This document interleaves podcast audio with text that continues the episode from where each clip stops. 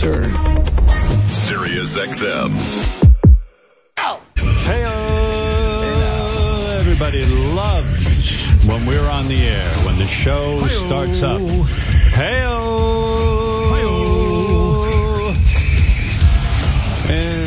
everything you need. I'm uh, dragging my ass this morning, I'll be honest about it. Went to bed nice and early. I uh, got that advanced copy of Bachelor in Paradise. So I was watching that with my wife, and we both passed out. I was like in, uh, I was in unconscious, unconscious. What are you doing, Robin? You're walking around. You're not. What? Where? What's going on with you? I see you walking around at the beginning of the show. What are you doing? I think she's Robin? having some issues getting on the air, Howard. Ah, okay. Well, we'll have to straighten that out. Ah, ah. Good morning, everybody. Like I said, I'm just exhausted from television. I was watching uh, FBI. FBI has three different FBI's. So it's FBI, everybody down on the floor! Get down, get down! Yeah, FBI. If you watch it on TV, it's on CBS. I don't know what night it airs. I just DVR it, but there's three different FBI's. Ronnie watches it. There's FBI International, FBI, regular FBI, and then Tuesday night. Tuesday night. Tuesday night. yeah. What's the what's the third one? It's FBI International, FBI, regular FBI, and then there's FBI something else. FBI it? most want. FBI Most most, Wanted. wanted. yeah, it's so good, right? It's such a good show. Well, the new, the most wanted one now with the new guy is really good. Uh, with Dylan McDermott. Yeah, I love it. Yeah, he he's really good. He's much better than the other guy was. I was busy with, uh, hey guys, while Robin's working out her problems, why don't you just kill that monitor so I'm not distracted? I'm like watching chaos. And then when everything's worked out, you turn it back on. Hold on, Ronnie. I'm working at some technical issues. Looks like mass chaos on the show this morning. Guys, you, anyone listening to me? Hmm. Guess not. Oh, there we go. Okay, thanks. Hello. And uh, the other show I'm watching is SEAL Team, which is fucking awesome, right? yeah. Oh, it's a great show. Yeah, that's on Paramount. SEAL Team with David Boreanaz. I'm busy with that. Good And lord, I'm girlfriend, so his busy. girlfriend's hot too. The the, the girl Yeah. that he finally decided to be with.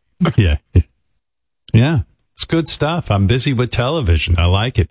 Busy painting Jessica- television. Jessica. Busy- Jessica. Paré. Jessica. I love any kind of military show. You know, for a guy who didn't, like, you served, but I, I mean, I didn't serve, but I have this imagination where I'm serving and I'm brave and I fight for my country and I can blow shit up and kill people. I mean, uh, it appeals to me. But of It's a course, really um, cool show.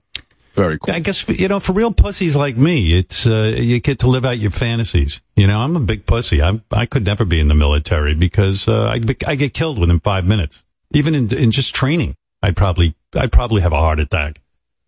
Even before I went to war, I don't know how dudes my age went to Vietnam that were drafted and then all of a sudden went to Vietnam and were able to sort of fight. I mean, you know, you grow up in the suburbs and then suddenly you're in a jungle shooting at like the Viet Cong. Jeez, I don't know how they did it. I mean, you never saw any action, but at least you, you were in the reserves, you know? Yeah. Yeah. I mean, I didn't see shit. I went through. Anyway. I went through the regular basic training like everybody else. Was it hard? Yeah. Especially when you you know you go to basic training in June in San Antonio, Texas, and you know every morning you wake up in your own sweat because there's no air conditioning. in the barracks or anything like that. So Yeah, Yeah, it's like it's- 100 it's- degrees. yeah, it's pretty it's pretty rough. I mean, the Air Force basic training is nowhere near. Uh, I I I mean, I know it's tough, but I I know the Army is a lot tougher. What's tough about it, And though? Do you have to run and then do push You have ups? to run. You have to run every day. You have to, you know, go on hikes and with backpacks and all that kind of shit. You know, it's it's. Yeah. You must have been ripped, right? Yeah, I was. mean, in, that was. I was in the best shape of my life hell when yeah. I came back. When I came back, you know, it was six weeks.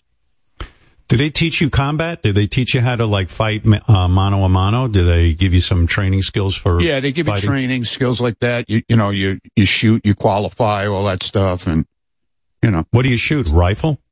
yeah, yeah, That's what they gave you? A rifle?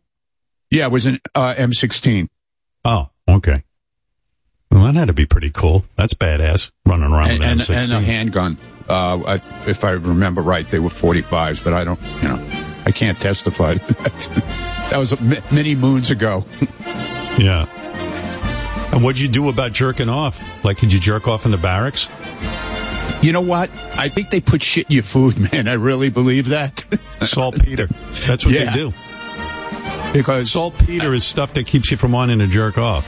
Yeah, yeah, and it was like, you know, you, you didn't even feel like you, you wanted to. First of all, you're so exhausted, Right.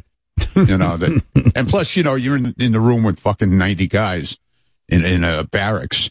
Um, but what then, about taking a shit? Like, do you have a wall between you, or is it just Nope. It- Like, why do why in the military can't they give you a wall so you could at least shit? I mean, why does everything have to be so fucking Same thing with the showers, man, wide open. You know, really? yeah. You know, and dudes see your dick and everything, huh? oh yeah, yeah, yeah. yeah. Yeah. I see. I couldn't serve. uh, They have to give me a private stall for showering. See, that's the problem. I'd be, uh, excuse me, Sergeant. Uh, I haven't showered in a hundred days. Uh, I don't need these guys laughing at my dick. I can't believe you have to shit. Like, why humiliate our troops like that? I mean, does you know what I mean? Like, why can't like they're building a bathroom in a barracks? Why can't they put up a little divider or a wall? You know what I, don't mean? know. Yeah. yeah, I know what you mean, but it doesn't happen. I don't think it makes you a better soldier to shit in front of other dudes, if I may say so. Well, I think it toughens you up. You know, yeah. Yeah, it sure does. Yeah, I just took a shit next to another guy. I feel like I'm ready to go fight. Yeah, what do I know? Listen, I never served, so I don't know. well, I, I'm sure Robert. She went to basic training. Yeah, but I she, don't know about she what didn't the do women. shit. She, what she, the was- she women walked did. in. She walked in as a lieutenant, a captain rather. No, No, you still, a you still have to go to basic. Did you go to basic, or did you have to? You, you well, our basic training was officer training. It wasn't right, the grunt training. right. And so, uh, what they what they're talking about though is the breaking down of your individuality. That's why no, you know, just no bar- barriers. All of you are in there together. You sleep ten s- inches away from somebody else. It's to make you bond, you know, so that you go out there. People don't fight for themselves in war; they fight for the other guys. You know, like they see Did their you- friends going getting hurt. Like you would smell the other dude's shit while you're sitting there, right, Ron? Yeah, Yeah. Oh, yeah. It's like Bob, being what a about pack you? animal. But you didn't shit in front of other people, right? You had your own I had barracks. my and, own little private room and I had a Wow. maid. I had a maid. Oh. well, she was an officer. Yeah, Yeah, that's. I mean, that's the that's the thing. She wasn't a grunt. Did, you never showered with other female officers, did you, Robin? No, no, I, No. I wouldn't even know where they were. Right. when it was time to shower, I had my own bathroom. she went in as a professional. They needed nurses, so uh, Right. you know they they're not going to fuck with her. There you go. There you go. Robin would have quit the military if she had to poop publicly. Oh, I never would have joined. Yeah, No. that was primary. Do I get my own bathroom? we used, No, we used no, to have bro. this one dude though. With jer- he would jerk off all the time. He didn't care In where front he of was. you. Oh my Yeah, God. yeah, yeah. He jerk off in the fucking shower. He didn't care. Unbelievable. Where was he from? I bet the South.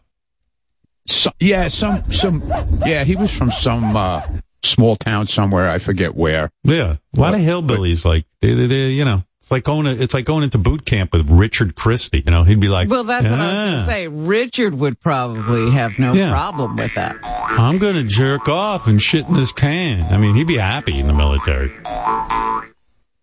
That would be a step the guy- up. He lived in a, a storage locker. The guy, the guy would just be standing there in the shower beating off, Yeah, and like with the other or dudes he say, would, "Hey, he would jerk he would jerk off in his fucking bed too. You know, with everybody watching. he didn't give a shit. He didn't give a shit. what a man! Wow, was he a big dude? Was he like a tough guy? No, no, not at all. Wow. And did anyone get on him? Like, did anyone say, to him, "Hey, dude"? No, No. I mean, we used to break his ball. We used to break his balls and shit, but uh, nobody real, you know, just joking around. But he didn't care. Wow. Imagine how do you, how do you think? I'd love to look that guy up and see how he made out in life because if you if you just like are willing to jerk off in front of other guys and jerk off in the shower while like men are there, there's no way you could be successful. Like it didn't turn out he was like Steve Jobs from Apple. You know what I mean? It wasn't like he like you know he he, he probably wasn't even qualified to work like a, a like a government job or something. You know what I mean? Like a guy's just uh, he's just not qualified. He has no common sense. You don't jerk off in the shower in front of other soldiers. Where would he shoot his load? Right in the shower, man, because the shower is like it's an open thing, man, and you just jerked off and So let it go. his you didn't care. jizz could have gotten on you. You know, You could have gotten pregnant. he never got it on the other grunts. He never like No, uh, accidentally no, no. spilled onto the no. Because sometimes No, I he- spray. You know.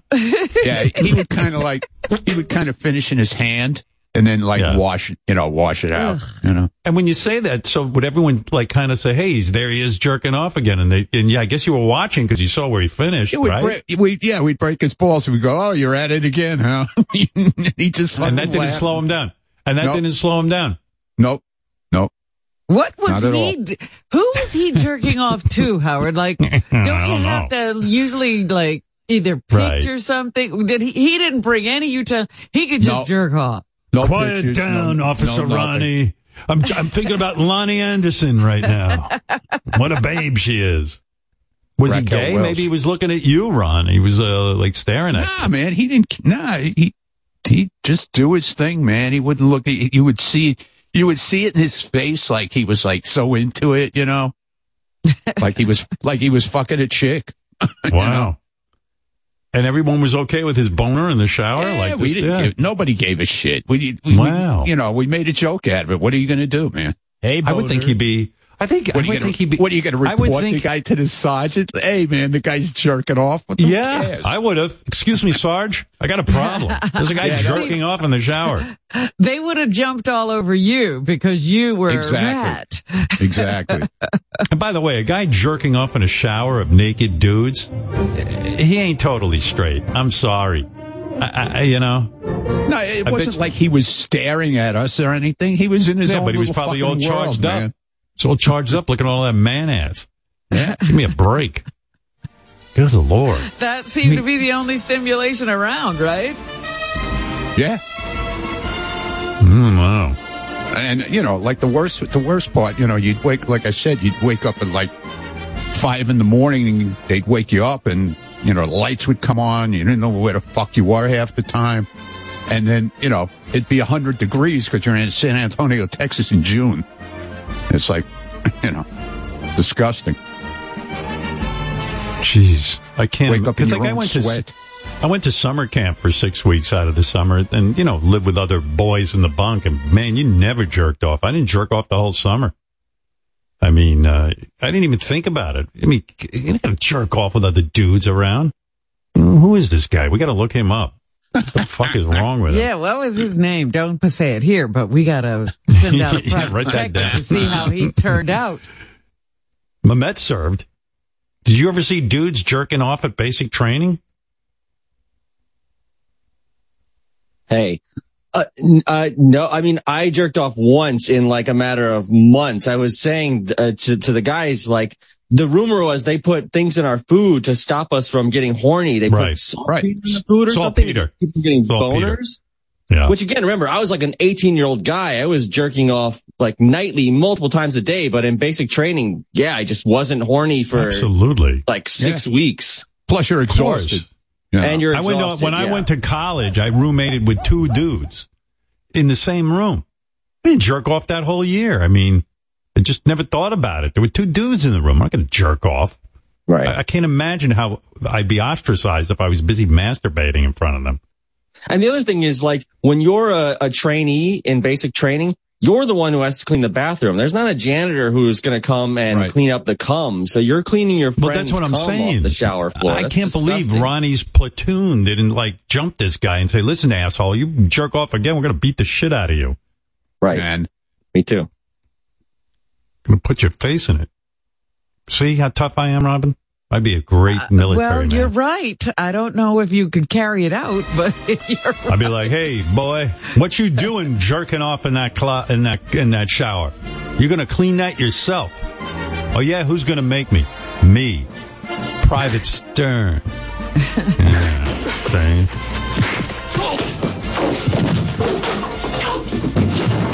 Yeah. Richard Christie told me he used to have sleepovers with friends when he was in Kansas and they all jerked off together. There's something so fucking yeah. wrong with him. I had a friend when I. I mean, he's so disgusting. I mean, I, I you talk about jerking off. I had a friend who had a sleepover at my house one time. He was staying over for the weekend. And I'll never forget. He said to me, Hey man, let's jerk off. And I'm like, what? He goes, yeah, you're in your bed. I'm in my bed. We could jerk off. I go, dude, that's not happening. I'm jerking off in the same room with you. I know where that's going in my mind. What happened to that guy? What's he do? Actually, I know what happened to that guy, and I'm not going to tell you what happened to him, but actually, very successful, extremely successful. Really? Yeah, yeah. That guy. I mean, I wasn't jerking off with him, and I, and I stopped being friends with him. Quite frankly, I thought he was weird. I did. I never saw the dude again. I was just jerked- like, you know, I what? told you, I told you the story. I jerked off with my neighbor. what was that? I told you when, when I lived in uh, the garden apartment, my next door neighbor, and we used to the chick next door with her husband. I told I you don't remember story. this one. Yeah, What I was told this? it on the air. I remember. What do you mean? Were you swapped? No, No. no. We we were like 14, 15 years old, and it, this this guy and his wife they would leave the fucking blinds open. and- Oh, yeah. in the, in the in the bedroom, and they'd be fucking in, and she blowing him and shit. And we we're watching. And you jerked off next to your friend? Yeah. Then we- I got to well, tell we- you, I wait, knew wait, a kid. We went wait a separate. second. We wait in separate beds. I don't give a shit, dude. You jerked Hey, off with dude. one of your pals in the same room. Listen to me. Yeah. When I was a kid, you know, you, you, there was no porn, there was nothing. There was a kid who live near me. He says to me, "You got to come over. My aunt and uncle live in the basement. We can watch them. They fuck all the time." so we're outside, me and this kid, and we're watching. His uncle s- and his and his aunt are sitting in lawn chairs in the basement. Don't forget, I was in a poor neighborhood. So they're sitting there. The uncle's reading a Playboy. Picture the scene. The the uh, the dude's wife is sitting there next to him, playing with his dick and jerking him off while he's reading Playboy because she was fugly like you wouldn't fucking believe. So this dude would look at Playboy, and she'd play with his dick while he was. Now I'm watching this thing, and I'd never seen anything like this. And I think he was like grabbing his wife's titty. You know what I mean? Like like looking at the Playboy and then How could he squeezing her change? titty. What did he have to leave her? He had it like change he held it up. or Yeah, like he held it up. Like he held it up like this, and he was squeezing some titty once in a while. And then he like change the pay, and then she's jerking him off. And I was like, and like, and, and like, I couldn't believe my friend was like betraying his aunt and uncle like this. You know what I mean? Like, like, dude, you're letting me watch this? It's so embarrassing. I was really scared they'd see us, but they didn't see us, and I watched for a while. But I didn't say to the dude, "Let's jerk off." And he mean, didn't say you let's jerk off. Nobody was interested in jerking off together. Dude, Maybe this- it's me. this No- chick nobody was wants it. Nobody wants me to jerk off. this, chick, this chick was hot at least, though. Yeah, I- well, I don't know, man. I, I wasn't Well- jerking off in front of another dude. Yeah, plus It's not gonna uh, happen. He he he had a. he- I told you the story. He had an older brother, and his brother used to keep. Um, keep his uh, Playboys hidden in his desk, and we used to find them, and we we fucking take him out and jerk off. And he caught us one day. he came walking in the fucking room. He came home early from work. What'd he say? He goes, "Put my fucking magazines back. don't don't touch my shit again." He didn't know. say my brother's gay. You see, yeah, yeah, I don't get. You see, I got to tell you something. I had a friend growing up. You see, I have a similar story, except mine doesn't end up with me jerking off with my friend. I remember my, my friend had an older brother, same guy who let me smell his finger for the first time. He was older than us. He was fingering some girl. He came home all excited. He says, "Yeah, I fingered my girlfriend." We were like, "Hey, can we smell your finger?" And it smelled like ass, quite frankly. I'm not sure he put it in her vagina, but uh, I remember I wanted to. I, I was almost like, Jesus, this is what a woman smells like. You know, his he fingers was in smelled the like vicinity, but he wasn't sure what neighbor, you know, where to I park. don't know, but man, his fingers smell bad. I mean, uh, like me and my friend were standing there. His brother holds out his finger like this, and we're sniffing it like it's like it's um you know cheese or something with wine. But but anyway, this dude had a collection of um, Playboys and National Enquirers, and the National Enquirer back in that day had naked chicks in it, or yeah, semi-nude. in Africa Remember? and stuff. Yeah. Yeah, nah, nah, no, I'm not talking about National Geographic. I'm talking about the National Enquirer. Oh, the Enquirer. And, uh, oh, hot, yeah, they'd have hot shit. Yeah. Or they'd have transsexuals, supposedly, you know, they, they say like Bikinis. shims. Yeah, yeah, Yeah. right. So we found him. We looked at him. I didn't jerk off with the dude wa- looking at his brother's magazines. We looked at him and then we left. And then when I went home, I jerked off thinking about what I saw. You didn't jerk Yeah. off with another That's dude. no fun. Yeah, I'm not you're ju- missing dude. out, Howard. I'm not jerking the guy off. I'm jerking myself off. And Yeah. we're in separate, laying in separate beds with the, you know, we're looking at the magazines. We're not looking at ourselves. I don't know. I'm not looking at him jerking off. I'm looking I at the don't fucking know. magazine. Well, we used to have for those. Me. We'd have parties where we didn't have magazines and we just look at each other. Oh, that's fucked up. I'm sorry.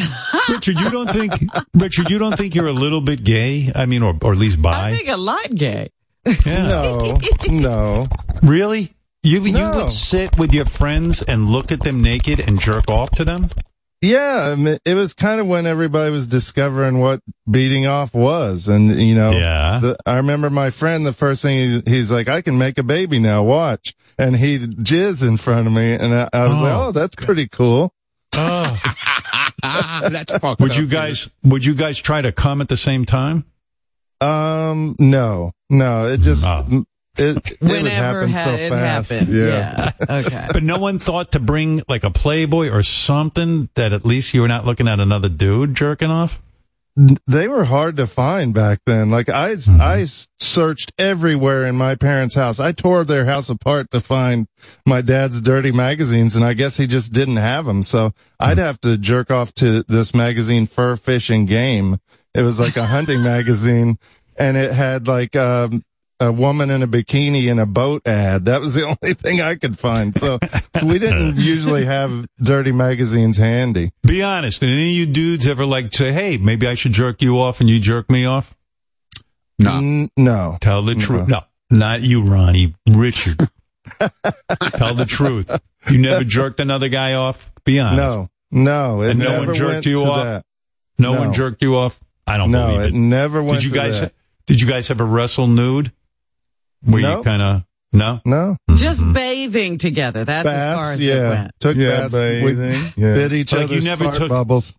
Wait a you minute. never took your foot and touched the dude's cock with your foot?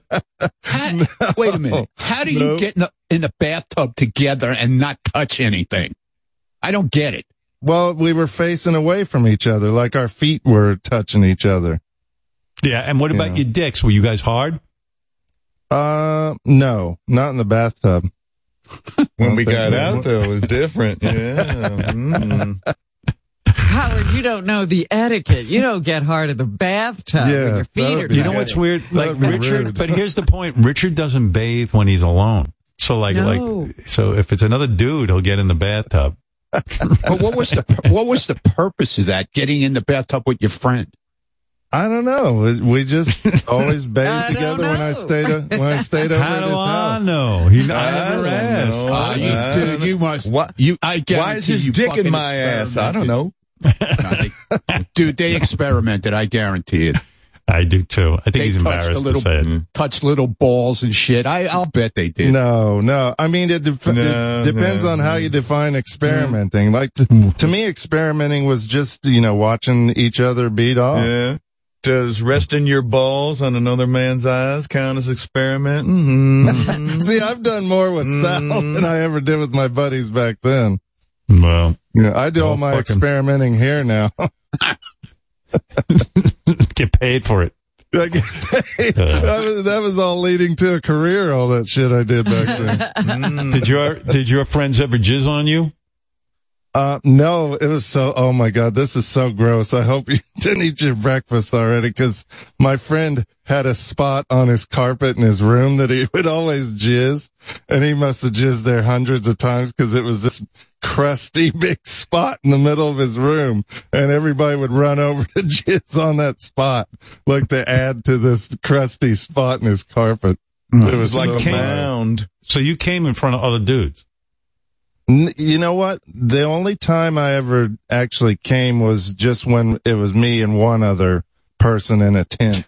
While he was rubbing your balls. no, we were each, we each had our own sleeping bags, Ronnie. Yeah. And, uh, we had a hole cut in it though. Yeah. Uh, what the fuck is? Man, I don't get you and guys. how do these? I feel so bad for the moms. They got a. The mom walks into this room, and there's a thing on the floor where all the neighborhood kids have just. well, that wouldn't have happened in my house. My mother would have fucking ripped me one. What is this? Because she inspected my room every day, like two or three times a day. And if she Why just is spotted it crusty any- here? Oh, my mother would have killed me. Do you know what? You know, my father was insanely cheap. He grew up in the depression. So did my mother. And like, they took it really personally if you fucked up anything in their house. I told you I used to chew on my furniture and that got me in, I mean, that got me in big trouble. I mean, I don't know what I would, I guess that's the way I dealt with my shit. But, you know, if I came on the floor, my mother would have spotted it. She was like an eagle eye. I mean, unbelievable. She'd make you clean it with a toothbrush. What are you and clean that. doing with this room? This is my house. Then she get that big hanger and start whacking me. I mean, it's like, what the fuck? I told you, I left a t-shirt on the bed. She left me a scathing letter that all my friends saw. I finally got chicks up to my room to hang out. Like girls who were friends of mine. And they, this, the hottest chick I knew was this chick, Rita. She came over. She never came over. Finally had someone come over. She sees the note on my bed and reads it out loud to everyone. Wow. Howard, t-shirt on bed. What's going on? and all the kids were like li- l- laughing at me and like, and I was like, oh fuck. I go, yeah, my mother's insane. Why did you leave a t-shirt on the bed? What are you doing? Who do you think's gonna clean that? Who do you think's gonna pick that up? If I had jizz on my carpet, forget about it. Who? My mother would have. My mother would have sat there on her knees scrubbing the jizz out. And, and like, you know, pulling me into the room to make me, because every once in a while I have shit stains in my underpants. That became a life lesson. That would be the life lesson. Look at the grit in your underpants. And my sister's four years older and she had hot girlfriends that would come over. And my mother would be washing the grit under my underpants and uh, uh, out of my underpants and then leave it in the sink where they all use it. So they all had, like, how did they wash their hands? These girls, they had to come in and they, and use the bathroom and then they'd see the grit in my underpants being soaked in the sink. Ugh. My mother would take a bar of soap and rub the grit. I ah, first have to uh. rub the grit out of your underpants. And I'm Did like, it you know, you? Did it make you wipe better next time? that it wasn't wiping. I guess sometimes I got itchy back there and I'd poke my finger like with my underwear into my hole and maybe pull out some shit or, you know what I mean? I don't know. I had, I had problems back there. I didn't know what I was doing. I didn't know how to wipe. No one taught me how to wipe. I had to figure it out. I didn't have a Toto. I needed that. And then you But basically- never took the grit out yourself. You you always let your mom I tried. find it. Well, Yeah? I tried, but then my underpants would be soaking wet. And that would bring up a whole other. She was like with the FBI, my mother. Like I couldn't put, that too. yeah, I couldn't put uh, wet underpants into the hamper because then she'd be like, "What? You you're creating mold? You can't just put wet underpants in the hamper. What's wrong with you? What did he do? He had grit in his underpants. you don't know how to. You wipe yourself." Oh no. No, I don't, obviously. Let- Humiliate me more. Fucking made me feel like a maggot. Oh my God. And yeah, then but can you imagine if that letter was about you jizzing on the floor and Rita came over? oh God. Did you jizz on the floor? I didn't, are you kidding? Uh, When I jizzed, I had like 50 tissues. I made sure there was no evidence. That shit got right down the toilet. Oh God. And my, my, I remember my sister had one friend who was super hot, like smoking hot, a 10. This girl, Sharon. And I had a mad crush on her. She saw the grit. She saw it like, like she saw, and you know what it would, like if you, like my mother would soap up the sink and put the stopper in. And, uh, this is the bathroom we all use. My sister used, my, my sister's friends if they came over. So then she'd soapy up the sink and make a big tub of soap in the sink and then put my underpants in. First she'd rub them with her knuckles to get the grit out. And then she'd let them soak for a good hour or two. And then you'd see little flakes of duty floating in the sink. you know. That's where you brush your teeth. Yeah. It's like a grit soup. and I'm just like the whole time I'm sitting there going, like I look like Waldo in the Van Halen uh, video in Hot for Teacher. And I'm like, I'm sitting in my room shaking that the girls are going to come in and see my grit and my underpants.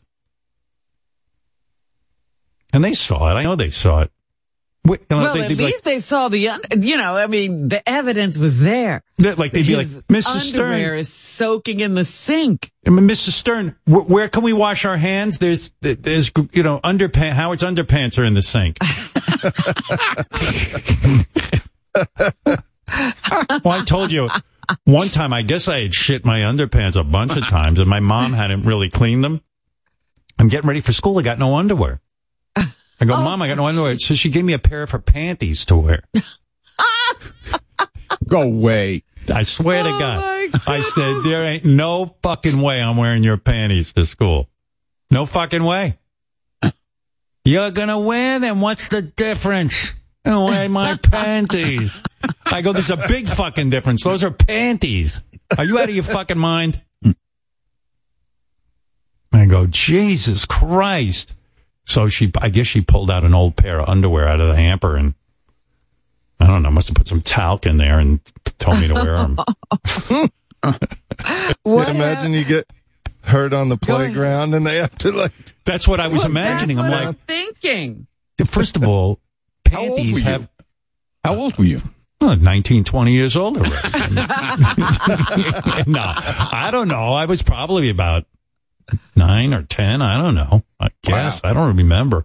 But I'll tell you what, the obvious, I remember putting the panties on and feeling real, real weird. And by the way, my mom had giant panties. I mean, she had the kind of panties that went up to her tits. So like these, you know, I was a thin guy. I mean, I, I couldn't fit that in her panties too well, number one. And then I put them on and I realized this is weird. There's no opening for a fly. Right. Right. And then I'm like, what if I shit my mom's panties? And then I'm really fucked. Which could happen. Because I remember my first day of kindergarten, I shit my underwear. I had a big, I like, I had actual Lord. shit in it. Yeah, I had, I had issues. I shit my pants, and I remember smelling real bad for like an entire day. oh, you oh. didn't the shit change was in them? there. Well, there was a bathroom in the kindergarten, like in the classroom. I don't know how that was happening, but I remember being in there and I went, "Oh fuck, I shit my underwear." And it's you know you're five years old, so I I took some toilet paper and got most of the big pieces of shit out of there. But I had some I had some major like it wasn't streaks. I had major shit in there. So I put my underwear back on. It was all wet, and I went, "Shit, I got to wait till three o'clock get home." and I stunk. I mean, I like, uh, You know what it's like? To, I, I, you know, years later, I oh. thought back and I go, it's like the the origin story for the Joker. You know, it's like a serial killer. It's The like the Jeffrey Dahmer. origins. Yeah, oh, the fart well, I mean- origin story. I guess so. Oh man, what a nightmare growing up was. I By was the time lucky. you, why? I I was an only child, so and my parents owned the business, so they'd go they'd leave, they'd go to work at seven eight o'clock in the morning. They wouldn't come home till seven eight o'clock at night. Oh, that's nice. So like my house was like You're everybody lucky. brought their girlfriends over to get fucked and all this shit. It was crazy. You know what, Ronnie? I had a moment like that. Um, my mom was, uh, they have her heavily dosed on, um, uh, Valium or something, one of those narcotics, uh, cause she was such a depressed woman. My dad would go to work all day and my mom, when they put her on these pills, she got all pepped up and went out and got a job. She'd never had a job in her life. She became an inhalation therapist at Mercy Hospital. So my mom was at Mercy Hospital all day. I was a senior in high school and I had the house to myself. It was empty. And uh, I used to invite kids over to smoke weed, uh, you know, at lunch break. We had modular scheduling. You could leave. Uh, I fucked two girls at my house um, while my mom was out of the house. So it was a pretty major score for me. Two different girls. So, I mean, I had some shit going on. It's Yeah. great. And my sister was in college. So I had the house to Yeah. myself. yeah, used to make whiskey sours. uh, I come home, have a nice whiskey sour, and then go and then uh, smoke some weed and get right back to English class for the next period. They give you a lunch break, and I'm like, hmm, I'm gonna have a liquid lunch. I'd have a whiskey sour and uh, I'd smoke a joint, and then go back to English class and take a snooze. Your Oh, wait a parents minute. never Is found this out. in Nope. in high school, Howard? Yeah, yeah, yeah, in a But nice I situation. you didn't have any friends and nobody in the class talked to you. What? I I don't understand. weed, ma- you know what? These were kids who uh, never paid attention to me, but when they heard I had weed, they actually Ah. came over. There was a guy he came was over. He was a very, yeah, he was a popular guy, jock and everything. He'd come over and we'd hang, you know, because weed, that was a different. So I had like five dollars worth of weed because I had a job at a plumbing supply house. So I was, uh, yeah, I was sort of happy. And then I met some girls that, uh, from another, uh, they, they didn't know me from high school. I was a loser there, but, uh, one came over and had sex with me. It was pretty cool. How did you get But, rid uh, of the weed smell in the house? Like, so your parents? Well, my mom wouldn't come home for hours. I'd smoke uh, my bedroom window. I'd open it up and I'd hang my head. Like you'd see me, my head would be out the window and I'd be smoking weed. and sometimes I'd smoke in the garage. I'd say to everyone, come on in the garage and we'll smoke. Yeah. And they Yeah, never and I see- noticed the whiskey was missing. Now, my parents weren't drinkers, so like I would just take a little bit. You know, they weren't. You know, I had a blender, ice, the whiskey sour You were- mix. You were like one of those kids, like risky business. Yeah, I had a little. I, I, yeah, but guess what killed it all? My mom one day comes home and goes, "I'm done with these antidepressants. It's not good for me." oh my god! Quit the job. The whole thing. Went back to being fun. depressed. What am I? I was like, "Oh, you mean you're going to be home?" yeah, yeah. So then she'd be home. Then my friends would come over, and we had a, you know, you had to take your Quaaludes upstairs to my bedroom, and you couldn't smoke, and, and then we'd just go out in the backyard and sleep. After my mom, after my mom made us a sandwich, my friends would come over. We drop Quaaludes, then she, we talk to her at the table, and we'd start to get sleepy. You know, she'd make like an egg salad sandwich, and then we go out in the backyard. We had a big chaise lounge, and uh, we'd all we'd all pass up. My mom goes, "That's good. You're napping." She like, "Come on, it's a kite." oh my goodness. Oh, well, listen, I needed, I needed to be sedated too. I mean, come on. I was on having a good time. Uh, what a weird scene. What a weird scene. But jerking off in front of another dude, that didn't happen for me. I wasn't taking baths with other guys. I had one friend growing up when I was a little kid wanted me to jerk him off. And I was like, dude, I don't know. He was naked. He's sitting there with his boner. Must have been about eight years old or nine years old, ten years old. And it was before you, you could come. Like, you know, you'd heard about it, but you didn't really know how to do it. He pulls his But pants it wasn't down. an he- immediate no. You thought about it. well, I was just like, hmm, is this something I should be involved in? I see this, and, and the dude had a big cock. At least it looked big, a lot bigger than mine. he wanted me. I remember what he wanted me to do. He wanted me to like rub it between my hands like a hot dog and go Oh. like this. He told me. Uh, He didn't know any Yeah. good technique either. Yeah, really. No, and I'm like, oh, That I feel good. hmm. Look, I was desperate for friends, but not that bad. Jerking guys off.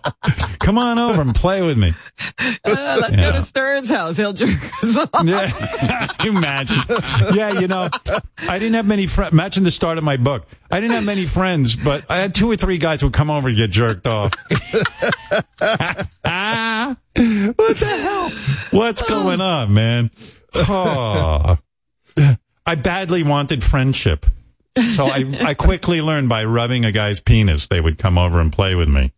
Not everyone, just a few friends, which was all I needed. Three or four good friends. I would have been like that blowjob Connie that Ronnie knew. You know, the guy Right. come up, stop by for a hand job. hand job Howard. Hand job.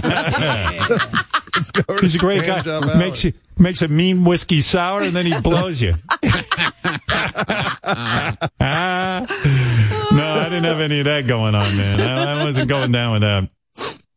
Oh, good lord! I don't know. I I went to I went to see my mom, of course, this week.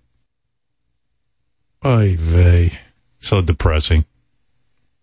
I'm a good son, though, man. I do take care of that old woman. You know, I sit there with her, we talk. You said Spent you're having good conversations. Yeah, we had some good conversation. Well, the, I first get there, it took, I, I spent a half hour practicing how to work the television with her. Ah. I go, Mom, let me see you work the new TV I got you. Not now. I'm like, uh, oh, we got to do this, Mom. I don't want to. And then she wants me to leave right away because I'm pressuring her to work the TV. I go, Mom, you love television. I got this new TV for you so you could hear television and watch television. Let me show you how to do it. Well, it was unbelievable. It was like 2001 A Space Odyssey when those monkeys see the um, monolith, the- you know? The- You know, and the monkey's like, so my mom's laying there in bed. I get, she turns the TV on fine. I go, Mom, you did it. It's on. But I realize what her problem is. You know, I got the sound thing worked out. She's, she goes, look, I hit zero two and I'm on channel two. I go, okay, that's good. Zero four. I'm on channel four. She's got cable. She's got thousands of channels. She thinks the only two channels she has is two She and got four. the same old channels, three of them. well, I go, Mom, I'm going to show you something. It's go- it's a game changer. What? It's a game changer. I guess she didn't know that expression. What game? What what game are you changing? I go, no. I'm to show you something with the TV that's to show you you've got hundreds of channels. All right. So I showed her. You see, Mom, where it says CH on the clicker? Yeah. If you press that up, you'll go to another channel. Like you'll go from channel four to channel five. And if you press it down, you can go down the channels. Uh oh. What? Don't bother me with that. It says volume, V. V. No. V is to the left. CH, you see CH is here. She can't hear a fucking thing. CH is channel. It stands for channel. I'm not good with new things and you're yelling at me. You're yelling at me. No, I'm trying to tell you, not yell, because you're hard of hearing. Oh boy. I mean, this is what's going on. Well, I show her the thing with the channel. She starts hitting some wrong buttons. Some menu pops up on the TV. Yeah. I go, give me the, give, let me, give me the thing. I'll get rid of this. She goes, what's this? You told me to hit this. What is that? I go, no, that's a menu, a menu, a menu. Like that was where I lost her on that one. This is why it takes a half hour. So I'm playing with the fucking thing. I can't get rid of this menu. You ever been oh in that dear. situation? Right. Yes. Yes. Well, thank God. I guess it timed out because the menu disappeared. She's yelling at me, turn it off. and maybe the menu will disappear. Start over again. I go, I'm not starting over again. You don't need to start over again. Finally, I get her to press with her thumb CH, the channel. Mm-hmm. All of a sudden, two, uh, 2001 music comes up, you know, dun, dun, dun, dun, dun, dun, dun, dun, dun, dun, dun, dun. Hoo, hoo, hoo, hoo. I go, look, mom, channel five, channel seven, go hit it again, channel eight, hit it again, channel nine. Now she's rolling. Hit it again, channel 10. Hit it oh again. Now you're on channel 11, mom. Now you can go back down. Let's say you saw something you like on TV on channel 7, but you're on channel 11. Go back three. What? Go back three. You can do it. She goes back one, two, three. I go, there you go. You're on channel 7.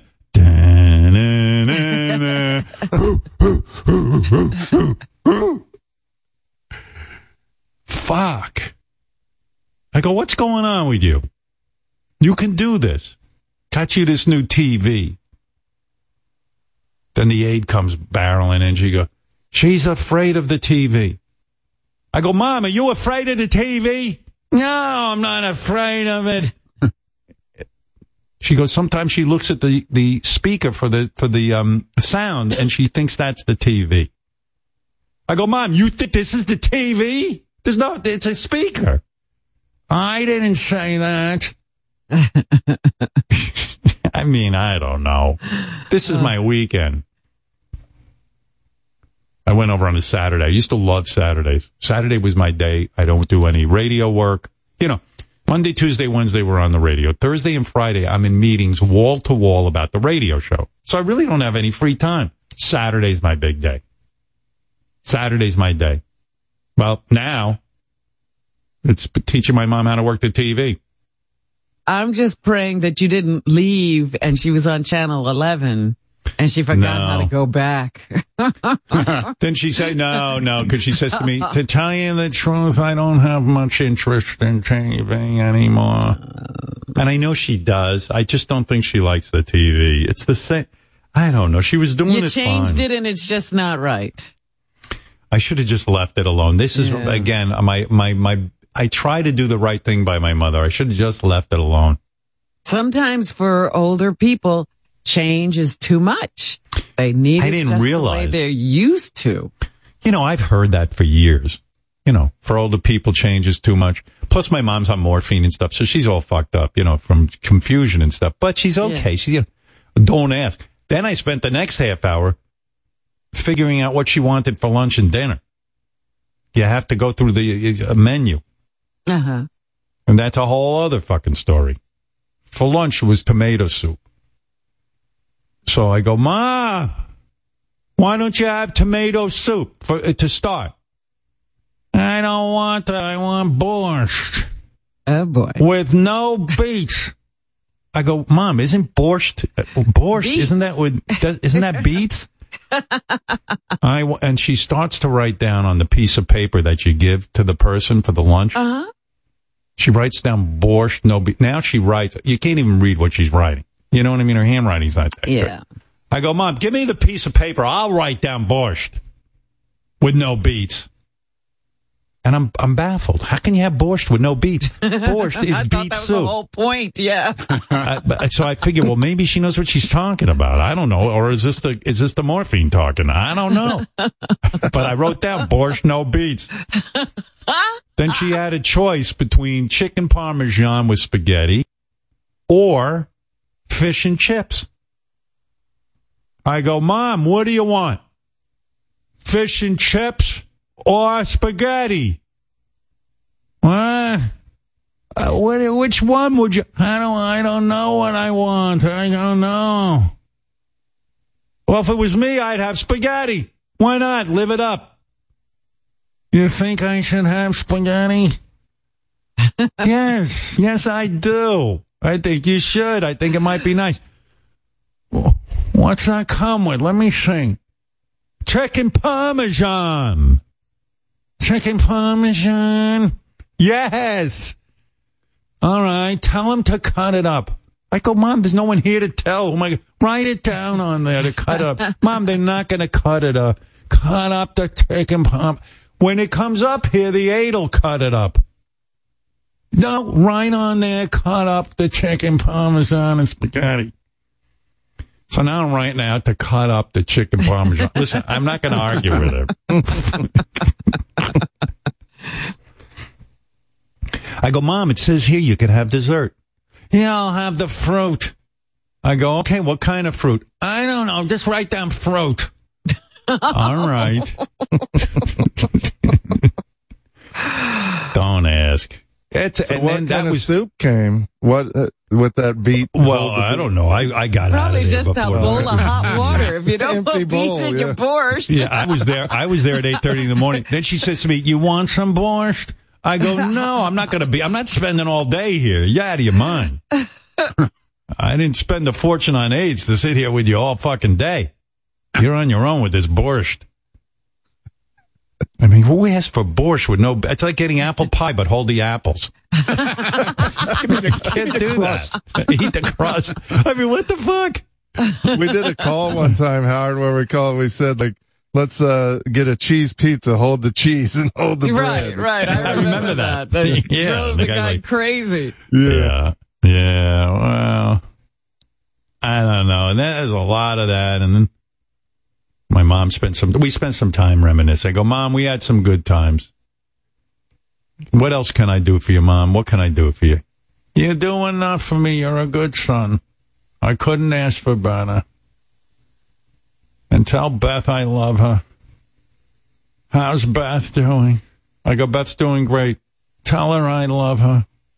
I'll tell her you I, uh, you love her. You think about your father? I go, of course I think about my father. I've been thinking about my father ever since I was born. I Haven't Can't stopped stop thinking now. about him. Yeah. When she asked me a loaded question like, you've been thinking about your father, I'm like, I think she means like, oh, you've been having good thoughts about your father. Right, right. No, I'm I'm in total confusion about what happened with me and my father. you know, and then we went over the story again, how she met my father. Oh, Yeah, wants to reminisce that far back. Yeah. I don't know. And then she started telling me some weird shit about my dad. I, I, say- I mean, I don't know. What? It's not like, well, I don't know. It'll, it, a lot's coming up, but you know, I go, mom. She loved my father very much, and he loved. I mean, they had a good marriage. Uh, what, uh, Seventy-five years or something crazy like that. Seventy-five years of marriage. 75 years is indicative of a good marriage? Well, You know, it- uh, from what I thinking about- observed, Okay. from what I observed, they had a good marriage. I mean, you know, when I say good marriage, they respected each other. My father didn't yell at her, he didn't hit her. She didn't fucking cheat on him. You know, you know what I mean? Like, uh, and they enjoyed the, one the another's company. But you don't know if they were really happy, compatible, I think they enjoyed each other's company. I think they were symbiotic. My mother took care of him. He needed mothering. She needed fathering. And they gave that to one another. I would say it was Mm-hmm. successful, loving relationship. Okay. Because I, mean, was looking at the, you know, they were saying the queen was laid to rest by her beloved Philip. Yeah, And I I'm like, just because they Knock were together 100 years, we mm-hmm. know that was no happy marriage. Look, do I think my father was fucking my mother and like having a party? No, my mother's such an old fashioned prude. She was a virgin when she got married. She told she told me one story. She goes, "I was seeing your father, and he came up to me. It was a cold winter day." And back in those days, we wore these, I guess, like a muff or something, like where you put your hands in in the winter. Yeah, yeah. But, but, but it wasn't a muff. She didn't have money for a muff or something. She had some kind of dress she was describing. She goes, and your father comes up to me and puts his hands in my pockets. Well, I said to him, hey, you have three sisters. What would you think if a man put his hands in her pockets? And he said to me, What do you mean? He was surprised by that. I let him know you don't put your hands in someone's pockets. I'm like, oh, fuck. This poor bastard was probably just trying to get some pussy. He was being affectionate. Yeah, he Yeah, was no, just yeah. letting her know he felt that way about her. Oh, and the next thing you know, he, she made him feel like a pervert, you know. He was just probably just, you know, excited by her, I guess. Yeah, uh, but but my question is then, what the heck was the wedding night like? Because she wouldn't I even let know. him put her ha- his hands in her pocket. I've asked her about that. I've asked her what, like, you know, like how crazy did it get? Look, I'd never been with a man before. And I loved your father and I knew what I needed to do. Oh boy. And as far as I know, your father didn't have much experience either. And I know they had a book called What to Do on Your Wedding Night because I read the book when I was a kid. I saw it in their bookshelf. First reading You you, ever did. First book. I was like, Mom, did you put on like an outfit? I had a nice nightgown that I wore. And I go, were things awkward? Listen, they were very good. We were, we had, we were very happy doing what we did. But as far as I know, she just, she just did the minimal. I don't even know that she blew him. Cause I tried to ask her, I said, did you ever blow dad? And she was like, I did when I go, I can't picture you blowing him. I did when I had to do, and your father was very happy. I go, the guy did not appear to be happy. I never saw, I never saw him get out of bed whistling. Pent up, right? Yeah, it seemed like he seemed like he got a hold of me and yelled and screamed all day. that that doesn't seem like a guy who's getting laid all that much. Maybe if you ah. fucked him every once in a blue moon, I would have been okay. and he had a stash of porn, my old man. He had plenty of fucking porn. He had books and all kinds of shit. So Did you ever see him in such a mellow mood? I mean, did you ever No. like, boy, No. he must have gotten laid. no, no. I know he You jerked nothing off like after. that. He'd go you upstairs after in on work. Them? You never No, walked in on them? no, no. There was no, never anything to walk in on, right? They by the time I was born, I think they had closed shop. My mother had a great rack. I mean, she had huge titties. You know, I don't know if she, if he, what he did with those. Like, I could see him titty fucking her, but I don't Oh, know. I don't know if he was that. I don't, I don't see that. think so, I don't think she'd go. I can't imagine my mother laying on her back while my dad played with her tits and put his dick between them. I can't see it. You have three sisters. Yeah, right. Titties. And she used to say stuff to me like, men with all the sex, everyone is all sexed up. And believe you me, you don't need so much sex. It's all in their hand. And I'm like, oh, this poor guy, no wonder this guy takes it out on me. when your father took his penis and he's trying to put his penis between my breasts. And I said, listen, pal, these aren't hot dog buns.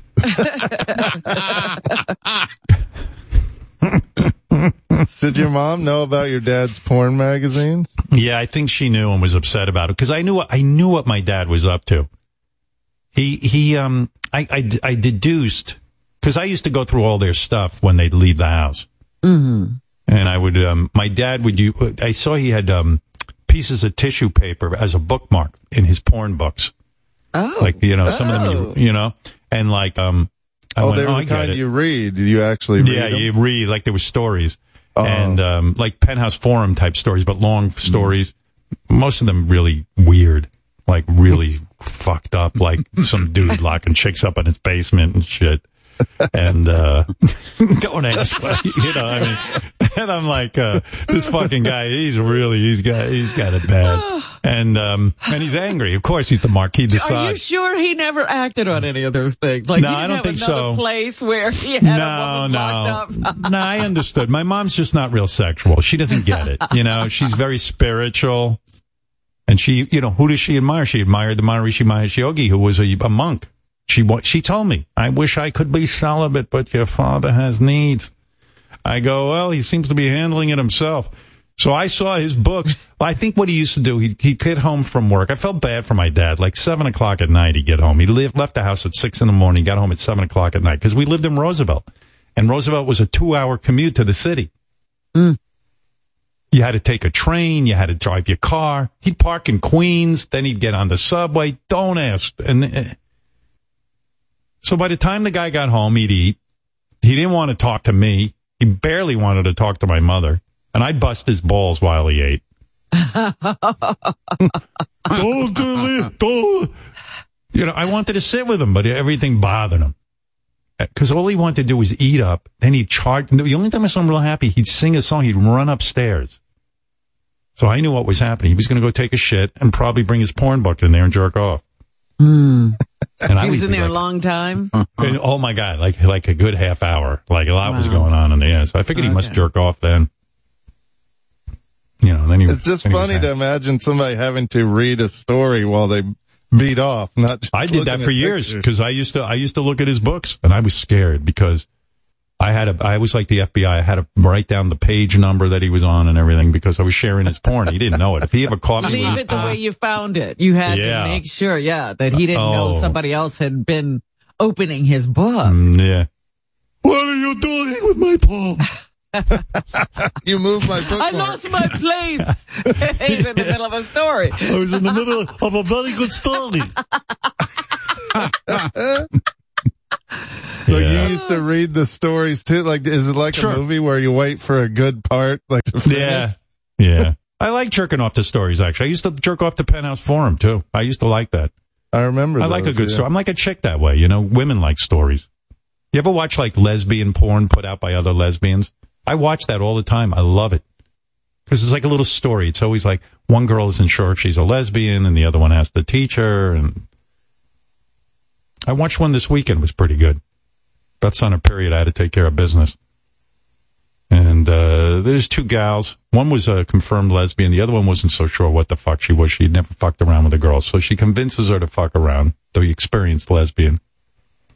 She gets her, she's laying on her back, got the legs spread open. The inexperienced girl is licking her pussy. And she goes, you know, you might want to put a finger in there while you lick my clitoris. Oh, I can do that? Yeah, sure. You mean the inexperienced one is the one who's doing all the work? yeah. Yeah. She was teaching her how to eat out another Got to girl. learn, dude. She's got to learn. Gotta learn. so she's licking away and doing a nice job. And then the experienced lesbian's like, oh, yes, that's it. That's it. That's it. You got it now. You got it now. Very encouraging. And I don't know what happened. I, I blew my load and that was the end Th- of it. that was enough. You didn't want to find out what happened. How did it resolve it? Uh, it listen, in. this girl needs to put in her 10,000 hours. I don't have that kind of time. I got hobbies. You know what I mean? And I got to go visit my mother. I wonder I if so- they have. You should look up this uh, subject because there are a bunch of documentaries uh, on HBO or someplace now where Mormon women who were married to guys, and you know they have a bunch of kids with the guy, but they ne- realize they never enjoyed sex, and all of a sudden they realize they're lesbians Yes. I'd like to see and, that. And then they leave their husbands and they hook up. Hmm. And, you know, it's a whole thing. But I wonder if that's a, a theme, uh, in some of those porns where the Mormon Oh, woman I gets would love that. That's Now you're I- talking. Yeah, yeah. I'm asking you to go I would do love some that. research. Now you're Yeah. doing it for work. Yeah. That's a good setup. I'll give you that. That's a good setup. Good for you. Good for you putting on that thinking cap. now you're thinking. But uh, yeah, I'd love to see a woman who's a Mormon married to a man who is just uh, dying to experiment with a woman, and she's hesitant. She feels she's sinning against God, and yeah, Right, oh my God, yeah. oh the torture is beautiful. Howard, I can uh, bet JD is checking for you right now. On He'll have I'll a bet you, list J- later. I'll bet you JD's already seen five of those. Well, I just I just searched the website and I see a lot of uh, gay male Mormon porn. So uh, not, into that, That's not- No. lesbian yet, but I'll let you know. That's not for me. That's not for me. I don't like that. but yeah, oh, I was so stressed out from seeing my mom. I ran home and I thought, I better just jerk off. Maybe I'll fall asleep. And then all of a sudden I was about to jerk off and I went, I'm still thinking about my mom and her situation and she's in bad shape. And I went, I can't, even I can't jerk off. Yeah, that, that'll make your dick fall down. Oh, boy. Even sure your did. dick, huh? yeah. I was just like, you know what? I got to have some distance. I got to have some distance. so how do you get over that? How do you, you know, get yourself Yeah. into a new I mindset? ate lunch. I had Yeah. lunch. Talked to Beth a little bit. Went upstairs. Took a little snooze. After the snooze, I was in a better frame of mind and I was able to jerk off. Okay. Mm. Takes a second. My age, you'd think it would take hours. I, I watched those lesbians go at each other. bang, bang, boom. That's it. right in. need taken care of. Done. I realize in my life, if I look back on my life, there's so many times, instead of spending a whole day chasing women and trying to hook up, and should have just jerked off. You're done. That's it. I would have, I could have played guitar. I could have learned to paint. I could have, I could have done a lot of things. Yeah, it's But- still Yeah, not the same, what? dude. What do you mean it's not the same? It's not the It's the- same. you, you putting the putting your It's dick not in the a same, nice but you know what? Place, you know. Listen, nobody loves pussy. you know what? As much as you love pussy, Ronnie, nobody loves pussy more than me. Don't get me wrong. I love fucking. I love women. And you know what? It's really for me not about being with a woman for pussy. For me, it's about having a connection with a human being. For real. I mean, I, I am desperate. I am so deprived of any kind of humanity that when a woman would even look at me and be kind to me, I told my mother this weekend, I, you know, she goes, that Beth, you did a smart thing bringing her into the family. She's so wonderful. I said, mom, how'd I get so lucky to have such a beautiful woman in my life who loves me so much? How'd I get so lucky? She goes, I hope you told her that. I said, of course I tell her that. I'm so lucky to have her. Because when it comes down to it, I mean, I was a very, I mean, I had no contact, real contact with my father or my mother for that matter. Everything was about them. I was raised like a feral animal, left to my own devices. So I am very love starved. And by love, I mean companionship. You know, Robin, I cannot be on my own more than five, Oh ten minutes. no, I I tried to tell him that about himself. He didn't believe it. My, I didn't, but I didn't know. What I went through a lot of therapy. My wife leaves the house for 10 minutes. I'm in pain. I miss her. I need, I need my woman. I am very, very, very about Beth. But uh, I did spend a lot of time chasing love or it's just having someone by my side. Just Well, to feel like somebody was interested. Single period was not going to work for you. No, I thought it would. Robin He, was right. he he thought he was going to have a great time. When I was single, I was in such a panic. I had to go out and meet someone so that I wouldn't sleep alone. I'm a very love starved man. I could not uh, be on my own. It was impossible.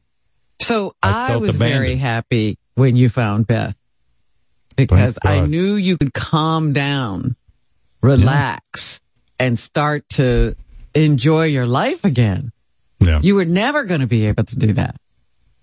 I have a good time with Beth. We have a good time. I have a I have a Mormon porn update if you want to. Go ahead, You JD. What want are you jerking off to these days? different- on a I bet you different- on a- something really disgusting. What do you jerk off to? these days? Baseball cards. You're not You you're not still- far off. Are you still doing that? Are you still buying those baseball cards?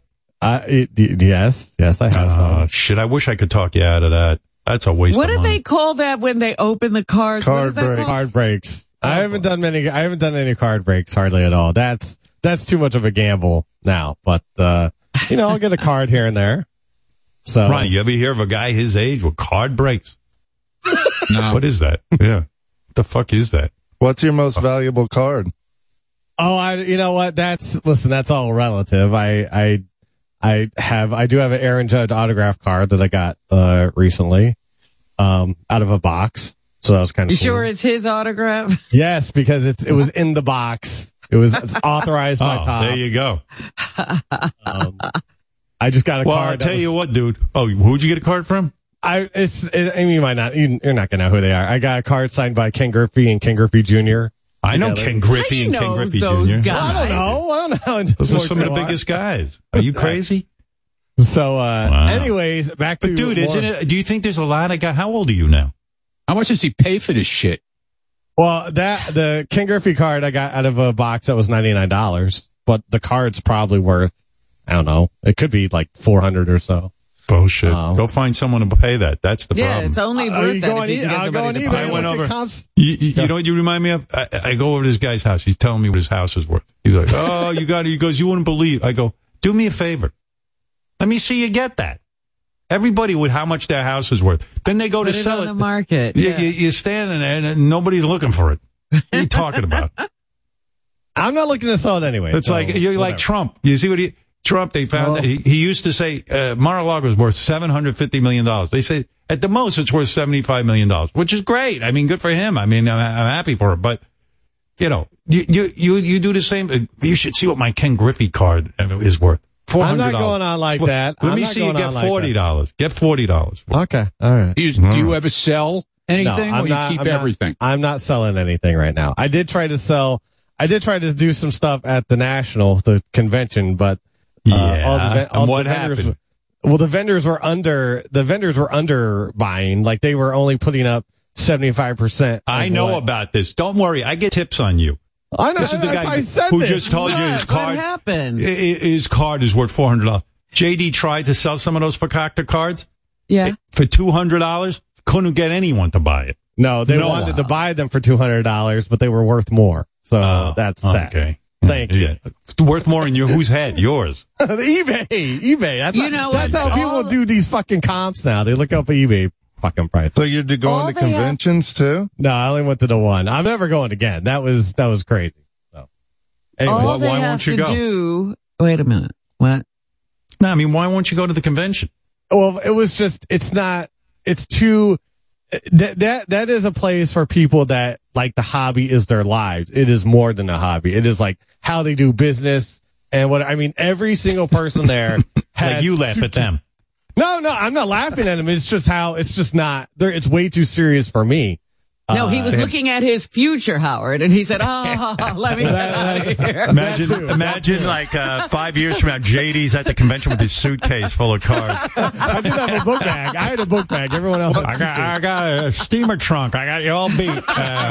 Uh, Did they yell at you for like not knowing your stuff or No, something? no, like no, Well, no. It wasn't like that. But you know, uh, yeah, this guy, one guy walked in. He goes, uh, JD goes, "You want to buy Ken Griffey and Ken Griffey Jr.?" And the guy laughs at him and goes, "Ha ha ha!" And he opens up his suitcase and he's got fifty thousand Yeah, Ken yeah, Griffey. it's full of them, right? that is true. That is very true. Stuff like that was happening. But. Ronnie, you have a, a guy. What do you know? You're 50 years old, right? How old are you?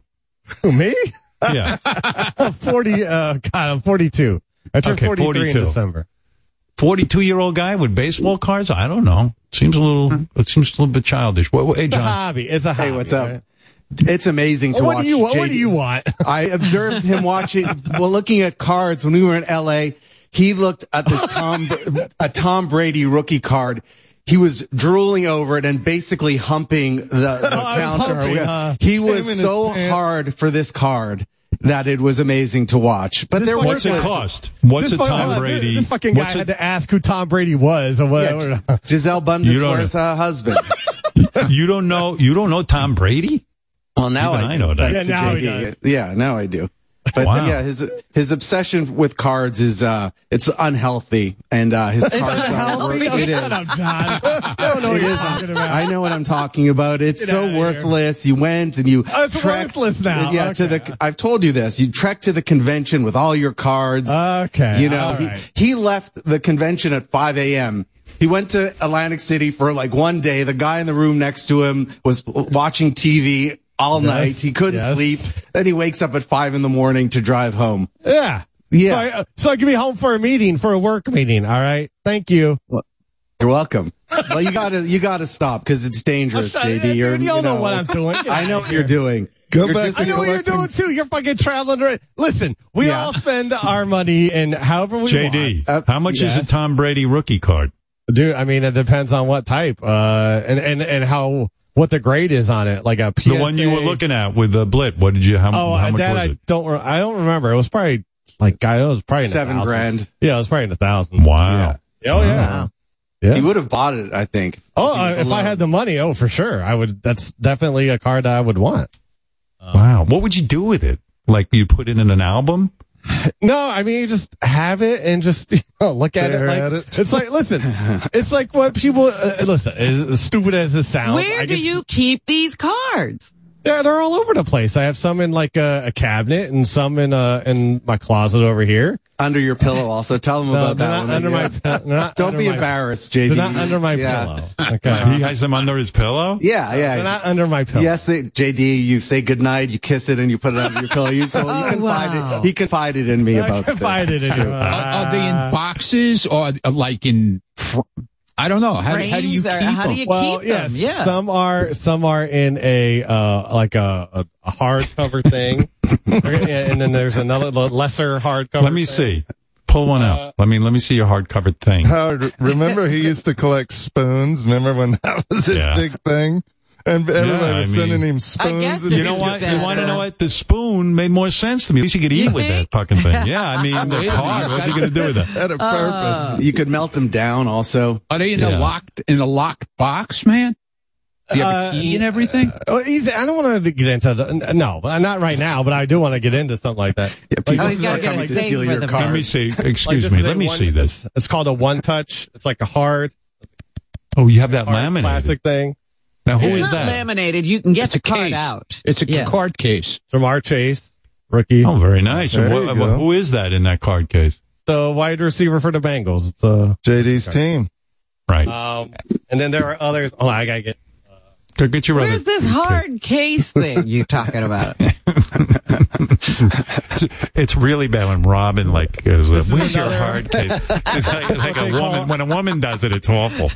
Let me see, call JD. This is what they call Yeah. a top loader. This is it's not as fancy as a one touch, but it's hard. It's a hard case, and you put the card in a penny sleeve, which was a plastic sleeve, and you put that in the top loader, and that's how you store. but his card is that? This is Barry Sanders, uh, rookie rookie card. So That's so they're worth a just little like bit. hanging around. There's not, not really, any not. organization to it at all. I, I listen. I, I'm, I, uh, the, the organization is a uh, fluid process. Okay, it's always happening. JD, it's always continuing. JD, do you think this is childish? I mean, most of the people collecting these cards are probably like uh, uh, teenagers. I, I, I, Not I, even. I definitely see it as a uh, there's a childish aspect to it. I also see Yeah. it as a uh, there's a part of it that's uh, it is a as ridiculous as people can think this sounds. It, they are like can be a piece like a piece of art uh, in a way. So you know that's how I do see you? it. I I just think there's a worship of these big, strong guys that uh, you know.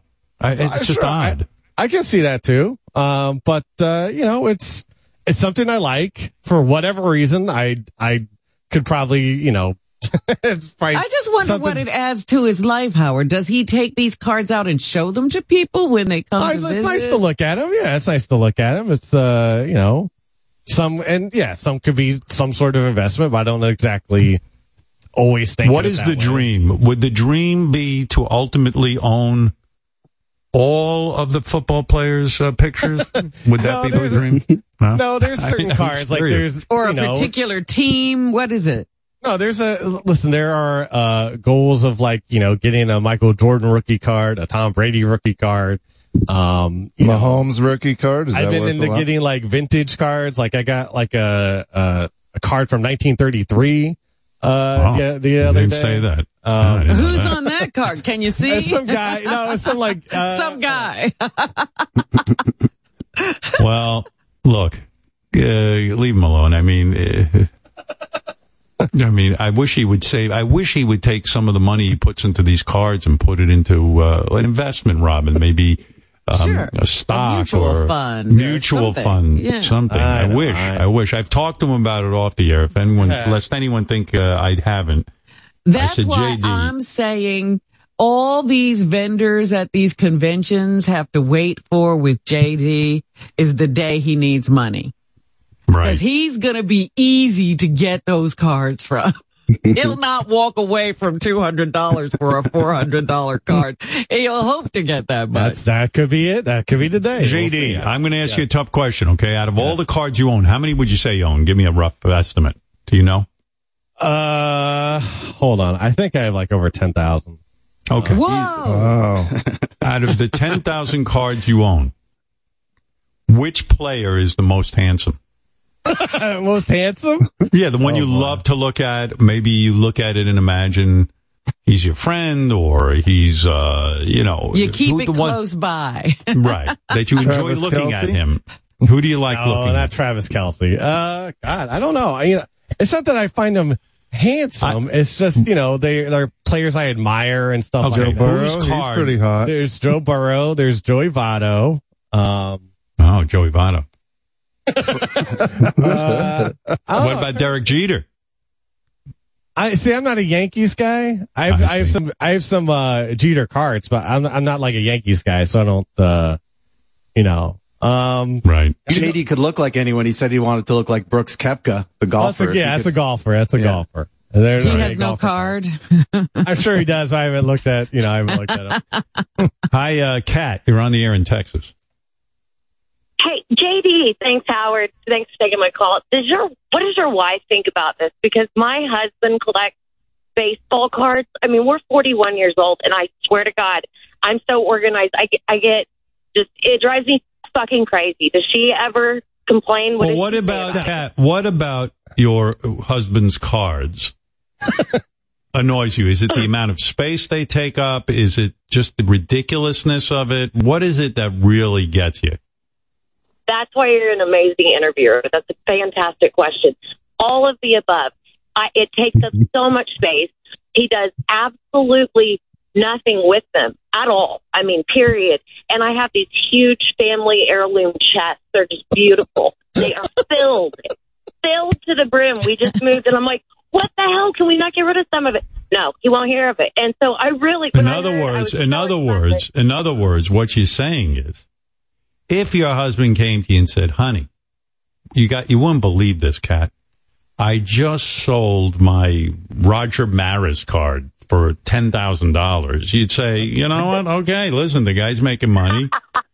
Um, I'll put up with this horseshit. He seems to know what he's doing." In other words. This is n- there's no real purpose to it. It's just it's just these garbage, these stupid pieces of cardboard laying around and, and, and filling up these beautiful chests of yours. Meaningless. Meaningless. He, he lo- yes, he loves This is exciting. Uh, horses, too. that yeah. sense. But this, no. Th- this is exciting. There is a card appraiser on the phone who wants to make JD an offer, and I think we should uh, listen to this. right, thanks, guys. I appreciate Thank it. you, Kat. Bye. Okay, bye bye. Uh, yes, sir. Hey, good morning, Howard. I, I run a professional appraisal service, and um, we've looked over the entire collection, and I, I, I'm honestly I'm impressed with the Ken Griffey and the Ken Griffey Jr. So I'd say if you find a motivated buyer, uh, this entire collection is worth about eight dollars, which is Wow. a very good value. So you would give him eight dollars for the whole collection? Oh, The okay, whole collection, All right. 10,000 cards. ten thousand. Well, it- okay. We're in a better economy. By the way, this guy is a this guy is a 10 bucks. th- this guy's a top card appraiser. So there you go. Hey, Howard, I just wanted Yeah. to mention something. Like, I, I love JD, but I feel so bad for him. JD, you never go to a convention and sell your stuff to a dealer. Those guys did not become rich by paying full value for what you have. I uh, know, Wolfie. I know. I got it. I learned my lesson. I learned my lesson. I get it. It's not. I got it. Thank you. Okay. Wolfie, did you try to tell him this ahead of time? He doesn't ask me for advice. I, I could help him though. If he actually has valuable stuff to sell, I could, I could help him do it, but never go to a dealer. That's, that's a rookie mistake. Yeah. Yeah, John, why I didn't you help imagine- I was a JD? rookie. I listen. I I fully admit I was total. I was definitely not. Uh, uh, uh, everyone felt a lot more comfortable there than I did. So. I wanted to go to the convention with JD, but he didn't let me. Like he was saying, we went to meet a friend there. I would have loved to have gone, but he was like, "No way, are you coming with me?" What? Of course you Yeah. should have This been is his there. personal I thing. wanted He doesn't want to listen, I share it. to- Yeah. It was my first time there. I didn't want fucking Blit there, you know, waving a, a goddamn mic around my face the whole fucking time and, and interviewing Why? every single person there. That, See? uh, Maybe they would have taken star. you more seriously. That's right. Yeah. Oh, Let me please, tell you no. something, I- I JD. I was would a, I was a was a douche in high school. I wish Blit would have come and waved a microphone in my face because uh, maybe the kids would have thought I was cool like that. I- yeah. Hey, what's this guy got going on? I also did not want any, like, I just wanted to go and see how it was. And It's, you're, you're you're not committed to your job. Oh, also, Oh, when we up, were in LA, you know what JD did? When we were in? LA, JD decides to go. Everyone is working hard, you know, really committed to the job. What does JD do? He sneaks into one of the control rooms to watch the the finale of Better Call Saul. Okay, on your dime, break, Howard. dude. On on your dime. There is no break. On your dime, Howard. all right, He's getting paid to watch right, Better Call all Saul. I'm right, all Look, all I can say is I have a picture of JD getting ready to go to the convention that day. He had packed his backpack with, or book bag, or whatever it was, with his best cards. yeah. And not my best, but the ones I were willing to part with. Go ahead. Okay. Well, he hit the floor of that convention thinking he had some gold in that book bag. and he walked in and found out he had nothing. Uh, right. Robin, that is very, that is, uh, you, you are, you're the, you're correct. That is exactly what happened. Whenever I was driving up to the convention, I see every single person, wa- like everyone that was walking outside towards it. Zach, you're on the air. Had a suitcase. You're on the air. Suitcase. Hi, this is Zach. JD, a quick question. Do you have any Pokemon cards or Magic cards? I'm just I- wondering because are you in it for the sports or are you in it for the rarity and like how? Do you have like Pokemon card- cards or Magic cards?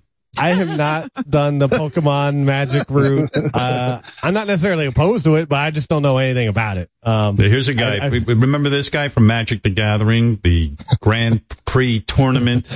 This guy was in. This guy was in debt from Magic. How much cards. money would you say you've spent on magic cards in your lifetime? A lot. Twenty thousand? Yeah. Probably my collection's probably worth like 85. I guess a month ago, I had a bag stolen from me. And I probably was out like four grand. Are, are you like in debt from the magic collection? I have uh, six years of student worth of student loans right now. You spend so much on magic cards. You ever think about taking some of that money, putting it towards a student loan? Well, I don't have to pay those back right now. But, yeah, I'll give myself a whole bunch of time until I have to pay them back. So You never worry that the money you're spending on magic could be used elsewhere in a better way. no. I can't worry about that. Yes, Ralph. What do you want? Hey now. Hey, I, hey, listen, JD. Listen, I get it. You know, I, I collect shit, stupid shit, but this is really stupid shit. But like, how okay, uh, now we're just gonna compare stupid shit. I, come on, cards? All right, that's the one thing oh, I fucking never uh, collected. Iron Man bullshit. Wait, wait, wait for you. The action figures. What, what do you want from me? Dude, that stuff's cool. At least you can look at that, move it around or something. A card is flat. He's playing with his. I forgot. There's nothing childish about that. JD, a little wa- a little water hits you, you fucked. My action figures can uh, get through water. All right, Ralph. What is your advice for Yeah, Ralph takes JD? the Let's hear it. market is Switch down to action figures. J- JD, the stock market is down to nothing. It's like a fire sale. Put some of that money into a solid company. Don't- Everything Didn't you is lose money in the stock market? what? Haven't you lost money in the stock market? I haven't lost a dime in the stock market. Okay. Not a dime. All right. I've Hey, had hey, a You lost made. money in those cards. Depends. No, but seriously, get a There- there was a that player- like. Even Apple's down to like is a buy right now. So just you know, do a little research. Watch Jim Cramer at six o'clock. I I mean, he's great. He- Or get into. Pokemon cards, JD. Yeah, I think I'll the caller could be right. That's a good idea. Well, you know, John brings up a good point. You got to diversify. Get a little Pokemon cards. Get some Yeah, Magic you never know cards. where you're gonna hit, right. yeah, Hey, you don't know. Get get plastic Spread- cards so they don't get wet and melt. Diversity, right? You got to diversify that portfolio. Put all your money into cards. I would say go into your savings ah. account and all, all cards. This is my this is my advice to you. Oh, I know think it is. I know would it. crush it. Thank Well, you. we'll talk out, off air and Oh, I I'll make some wait. decisions. In other words, you. John, maybe he should just do a, a massive card break and hope for the best. That's a Yep. that's a Uh, that's, all a, his that's an money. idea. yeah. All Thank his you. money, every dime he's earned. I'm a, Well, the I'm problem financial with maven. JD's collection is that he's sentimental too. He's not collecting for best.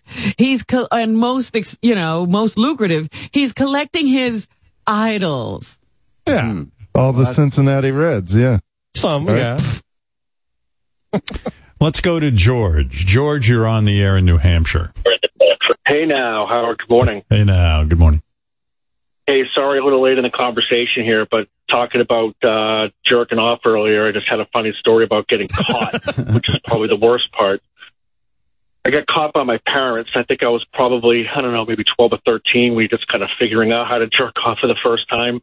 Right. And for weeks after, you know, I'd go downstairs and, you know, the whole family would pile in the living room watching MASH. And my father would be like, hey, I put all your socks in the microwave for you. Or my mother would be like, I put extra T-shirts in your bed for you. And, and this went on for weeks and weeks before I finally caught on. So I don't know. You know what? I spaced out during your call. I didn't listen to a thing you said. I'll be honest. What's he talking about? Socks I don't know. and microwave. Socks in the microwave. I, I'm They so were hinting around that they knew he was jerking off What? Oh. uh, because of their little snide left it on comments. I'm going to let you in on a secret, George. Robin's the only one who pays attention to anything on this show. I, I really, I have no attention span for this crap. I mean, Every, we we all have ADD. all right. Thank We you, George. Thank you. Thank you. Gotcha. Okay. Microwave socks. I don't know what that has to do with jerking off, but They didn't come out and say they caught him. They didn't tell him. They were just saying, "Oh, I Hmm. left you a T-shirt on your bed so you can jerk off into it," or "I microwaved your Oh. socks so they're sterile." I still don't understand. But that's all right. Don't keep explaining Well, it to me. it I, was s- I him feel like telling the story. I'm sorry. I feel like my mother with her TV. I just don't get it. I just don't get it. Um, all right. Anyway, hey, there's so much to talk about. JD, I wish you luck with these cards. And John, I hope you. JD Thank will let you follow him around. I think it would be Yeah. good. I think What so. was I'm the sure. Mormon porn update? Oh yeah, so I, what's it- there was another porn website. Uh, hold on, I gotta pull it up. There was another porn, a porn website, and someone found uh, true lesbian Mormon sisters can't repress sinful feelings for each other. Ooh. So, Where do you see that? Uh, it's on How do I Pornhub. get that? Send oh, that right Pornhub. to Howard. Do you want me to send you a link? Uh, no, that means yes. Understood. I'm not going to look at. I mean, dude, I, I don't really look at this stuff. It's just a bit for the air. Don't send that. That means yes, send it. I got you. I got you. JD, I will not send it right now. I remember JD, when can I was can you single. send that to Stephanie. when I was single, I used to. Um, Gary always did that to me all the time. Like you know, there'd be um hot chick, you know, like that Oh, would that's be on our show or something, and uh, I was like, oh, Gary was a good producer. He would just go over and say, hey, you know, uh, Howard likes you. Why don't uh, you want to give him his? You, know, you give him your number. But no, never did. He'd always come up to me and goes, hey, boss. You really, uh, you want me to get a number? And I go, no, of course not. It's disrespectful. Of course not. And I never could take advantage of having a producer because I was too embarrassed to tell Gary, yeah, go ahead. Make a connection for me. I'm too lame to do it on my own. Well, I don't know. Now that you saw how he handled the whole Ronnie thing, do you really think that would have been a good idea? No, I'm glad it worked out the way it did. You're telling me this porn, JD, sisters? Well, uh, you know, I think if they're truly sisters, they should repress their feelings. Are they stepsisters or are I they haven't. sisters? I haven't. I haven't actually watched uh the thing. It, uh, let me see. Read me the it. description again. Well, it just says true lesbian Mormon sisters can't repress sinful feelings for each other. It may mean like they're Mormon, like they're just Mormon uh, Right. people, and and you Right. know, something like that. They're Um, not literally sisters. exactly. Like So- maybe Mormons call each other sister and brother. You know? That Exactly. is something like that. true. And that, you know, even in those multiple marriages, they're sister wives. So that could Right. be the case. See, Robin, you think you came up with something original for new kind of porn. I And, didn't uh, expect it to be original. They always have everything covered. I was so proud of you. And now it turns out you just get sued if you uh, try to say that's your idea. Wow. Yeah, I want to see that. Sure. I would like to see some uh, Mormon women tortured by their religion and then they just give in to it. See, to me, good porn is when there is a build up, there is a story a little bit, like where the two of them are just so tortured by what they're doing. And my problem with porn is even once they get naked and they start like the, all right, so the, the Mormon women are tortured and everything, and then they start kissing. And then right away they get into it. It should be more yeah, of like, all- oh wait, everything happens. They're into everything. a- yeah, after it should that. be. Yeah. it should be like, oh, oh, we have to stop. We have to stop. We can't do this. And then the other one should be a little more aggressive. You know what I mean? It's it, Actually, you know what? it's a looks- seduction. I'm, I'm sort of scrolling through it. It looks like there's multiple parts. There's like they're in their pajamas in this first part, and they're sleeping next to each other. That's and then They like start holding hands, and now they're making out. and then See, like that's too quick. And then, well, hold on, hold on, and then there's the next day. There's the next Right. day, and then watching them go Day to someone's two. house. Yeah, watching Day them to someone's house. Yeah.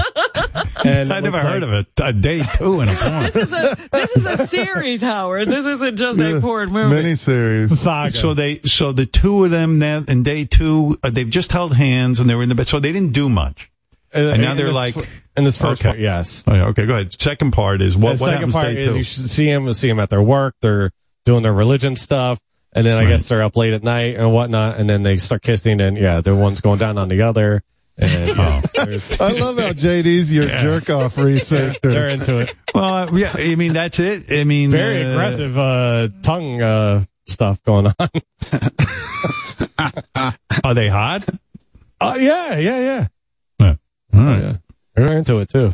Good for them. JD's Don't- going to need to you go Back off. work, JD. Back But don't to you work. think I'm uh, doing you know, wouldn't it be hot if the whole time the girl's like, I know we're going to be punished for this, and the other one goes, I don't care, I can't help myself, and uh, I'm freaking out, and I- oh I stop, can't hear- stop, and the other one keeps going, and you know what I mean? I can't hear the dialogue. I did see one woman, one girl, like looked like she's starting to cry because you know she can't. yeah, that's good. Bring up that. Can you bring up the dialogue? Let's hear Uh, that. that as my our system is not the Your audio R would system. not work exactly. I- Howard, Our you, system. Howard, you know what you should do? hold on, one- let me see. What? Let me see if I can get it figured You out. You need to on. talk to like you need to talk to like a Vic Vagina and have them make you a custom porn movie. like you write it, you direct it, and they make it just for you. I'd be Now, wait by a that. minute. I started this. yeah, make it for Robin. I'm okay with that. No, Rob- no, Robin, not you make make it it. for Robin. I got to direct it. Oh, good. Go ahead. Oh, Vic would let, Let you me direct, tell you Robin. something. That is the perviest thing you've ever said because remember years I ago, couldn't do it. Penthouse, when Penthouse Magazine was a thing, they called me up and they said, come on over. We want you to direct a photo shoot. I'm like, fuck yeah, I'm going to go over. So I go over. I left within one minute. It was these two beautiful young women and this photographer. And he's like, yeah, yeah, put your hand on her pussy. And he goes, oh, Howard, you direct. And I'm like, uh, I'm out of here. I'm not telling her to put her hand on some pussy. I mean, I mean, this is embar- even the words were embarrassing. So I left.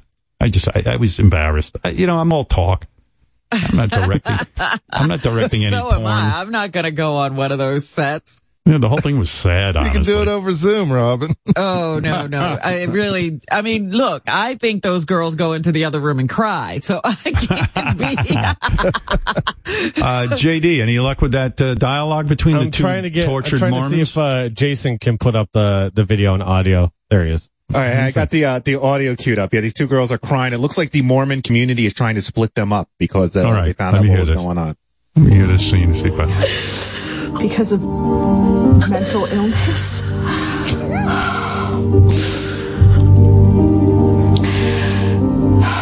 The way you finish your mission is the way you finish your life, he said. No, he said it as a threat. As if he thinks he knows something. I mean, She's a better actor than Millie Bobby Brown. I was going to say these girls aren't being recognized. This is great acting. See, I like Very this. professionally too. they should get an AVN award. AVN, they should get an Oscar. Can I hear a little more? I'm digging the scene. It sounds like they're pretty ready to tortured. come. Yeah, I'm almost one done. of the families that we visited her. Or maybe they found something during the apartment check. Sounds like The We Bachelor. weren't careful enough. We were. We did. What if they send me home too? They're not going. They're not going to send you home. Oh, oh, I think they're going to kiss. Listen, we're gonna get through this, okay? We just What are they wearing? Just have to finish this out, and then They're, they're and then fully dressed right now. Lake, Uh, okay? Just go the back one there and talking to stay the white there, I'll sweater. for you, okay? No bra? I'll come find you. I promise. I can't tell. It's a close up. In the first scene, it's pajamas. And now their cheeks What? are touching. When they're in their pajamas, are they? They're not wearing a bra, hmm. obviously, right? So you can see through it. Now they're kissing. Oh, they're kissing. I mean, they're oh not that the upset. shirts are to coming stop off. doing this. She is wearing a bra. The one, the other one is wearing a bra, but it's starting to come off. Nice. So this is what you want: crying and sex. Yeah, I, I saw a lot of that in high school. Robin, emotion, passion. got a great Why? score. I used to say to girls, "Why are you crying when I'm having sex with you?" Uh, after all, we're not Mormons, and I'm not a lesbian. Ronnie uh, was quite the director. Remember, Ronnie went to Scores to do a photo shoot. Ronnie took. Oh, yeah? Ronnie I did a has bunch no. Of 'em. Yeah, here you go. Here's Ronnie. All right, let me have Mackenzie. Lose your dress. All right, lose your shirt on. Come on. Okay. Lift your G-string on. What am I doing? I'm making it look hot. Okay, up on the wall. Up. Up on the wall. Up on the wall. Up on the, up on the couch. Turn around, look at me. Look at me. Put your ass up in the air. Smile. Stick your tongue out.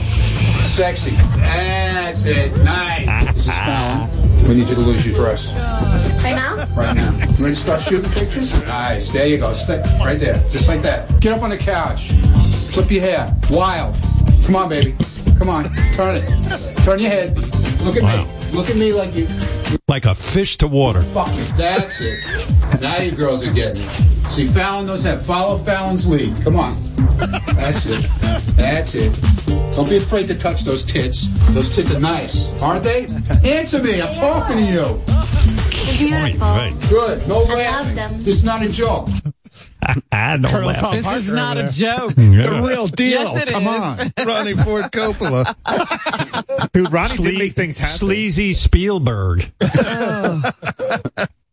I was showing Whoa. up to take, uh, I was taking those pictures and I, you know, I'm just like, oh, you know, stand there or, or do this. And then Ronnie goes, no, no, no, no, no. And then he just takes over the whole shoot. It's got shit Jesus. done. My man knows how to fucking order people around. That's it. All right. Come on. No I'm laughing. thinking he missed his calling. He should have been born in Afghanistan and be a part of the Taliban the way he orders women around. this dude could have been somebody. He just, you know, he was a Yeah, that's big right. He could have been shoot. a Yeah. top guy. Oh, these girls, Ronnie, were right- were your speed. They were beautiful, but I just, I, I don't have that in me to do what you do. I don't have it. And, you know, it's like, it's too much. Don't be afraid of those tits. Those are beautiful tits. Touch them. That's what we're here for. What are you waiting dress. Get up. on- I like when he goes, get up on the wall. Like it must have been a meat hook or something on the wall. Like, Texas Chainsaw Massacre. where's your, where's your clit? Come on, show it. We're not here to fool around. Wow. It's like a dictator. Heavy on the dick. All right. Spread them ass cheeks or you're fired. Come on. You should have right said now. please, maybe. Please would have been nice. I mean, I- even a moderation of the tone, you know, Yeah. it would have been nicer. Yeah, he gets he gets act he gets these. But I got it what he- done. yeah, he got it done. He got it done, and everyone was waiting around to be ordered. That's it. Gina, you're on the air. Hey, Howard, how are you? Hey now. Okay, right. Can you hear me? Yeah, yeah. What's up? Um, listen, I've been wanting to chime in on JD's baseball card collection for a long time. My father, um, here in North Carolina has collected all his life and his mother, um, she kept all his collections from the 40s and the 50s. And he collected through my whole life, 60s, 70s, and 80s. And then, um, pretty much it, they kind of took a dive and not many people were trading anymore. So we have an entire second room, uh, off of, uh, our attic. It's just full, like tens of thousands of these baseball cards. And I just wanted to tell JD, it's hard to unload these things. You have to get them authenticated. And I mean, Yes. I don't know, you go to a middleman and they want big money for them just to put them on their sites. It's like, he's got Mickey Mantles, he's got rookie cards out the Wazuni, and I don't know what to do with baseball cards that were signed by Joe DiMaggio. So I don't know, JD. I'm not sure this is such a why. This is a hard. Make her an offer, hoe. JD. Make JD, buy offer. up the whole thing. That's right. Well, Wait, JD, Wait, I get smell road trip. Yeah. Charlotte. Charlotte, JD, give her give her a whole fifty dollars and see if you can get the whole thing. That's right. But- never, never, never mind, not JD, but I'm just saying it's not. In theory, it, it is a great investment. I mean, I know Daddy has told me that some of these cards are worth, you know, thousands, hundreds. Yeah, they're worth thousands until you have to go sell them. Then you're sitting there with nothing. All right. Exactly. Thank Then you. got- All right. Jean is obviously upset about her father. um, all right. Enough of that. Um, hey, let me take a break. I'm being told that we we are yapping away and not getting anywhere. We're not getting to anything This was, important. yes, this was way too wide ranging. I don't know how we got to all these topics. Mm-hmm. We were talking about the FBI.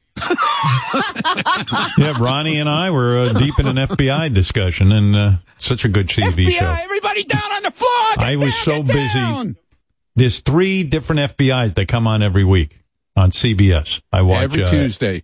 FBI International, it's all FBI. FBI Tuesday. All FBI, three hours of them. So, you know, I got to get through them each week, and I love it. I cannot get enough of it. It's the best show on television. FBI and uh, SEAL, SEAL team, team. on on Paramount. So good.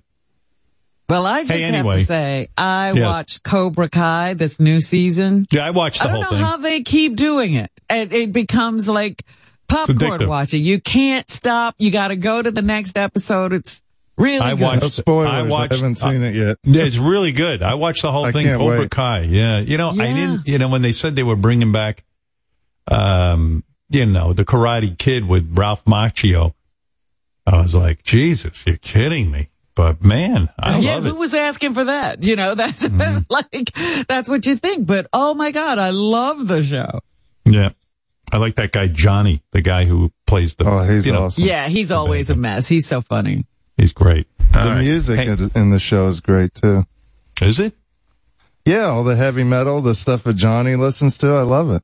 Yeah, yeah. I, I don't notice all those kind of details. I Oh, just I do. watch it and then go to sleep. It's good. Um, but Robin's right. It's like popcorn. You just sit there and consume it. If I had a band, I would, um, I would do a cover version of this song. It would be really cool. People would love it.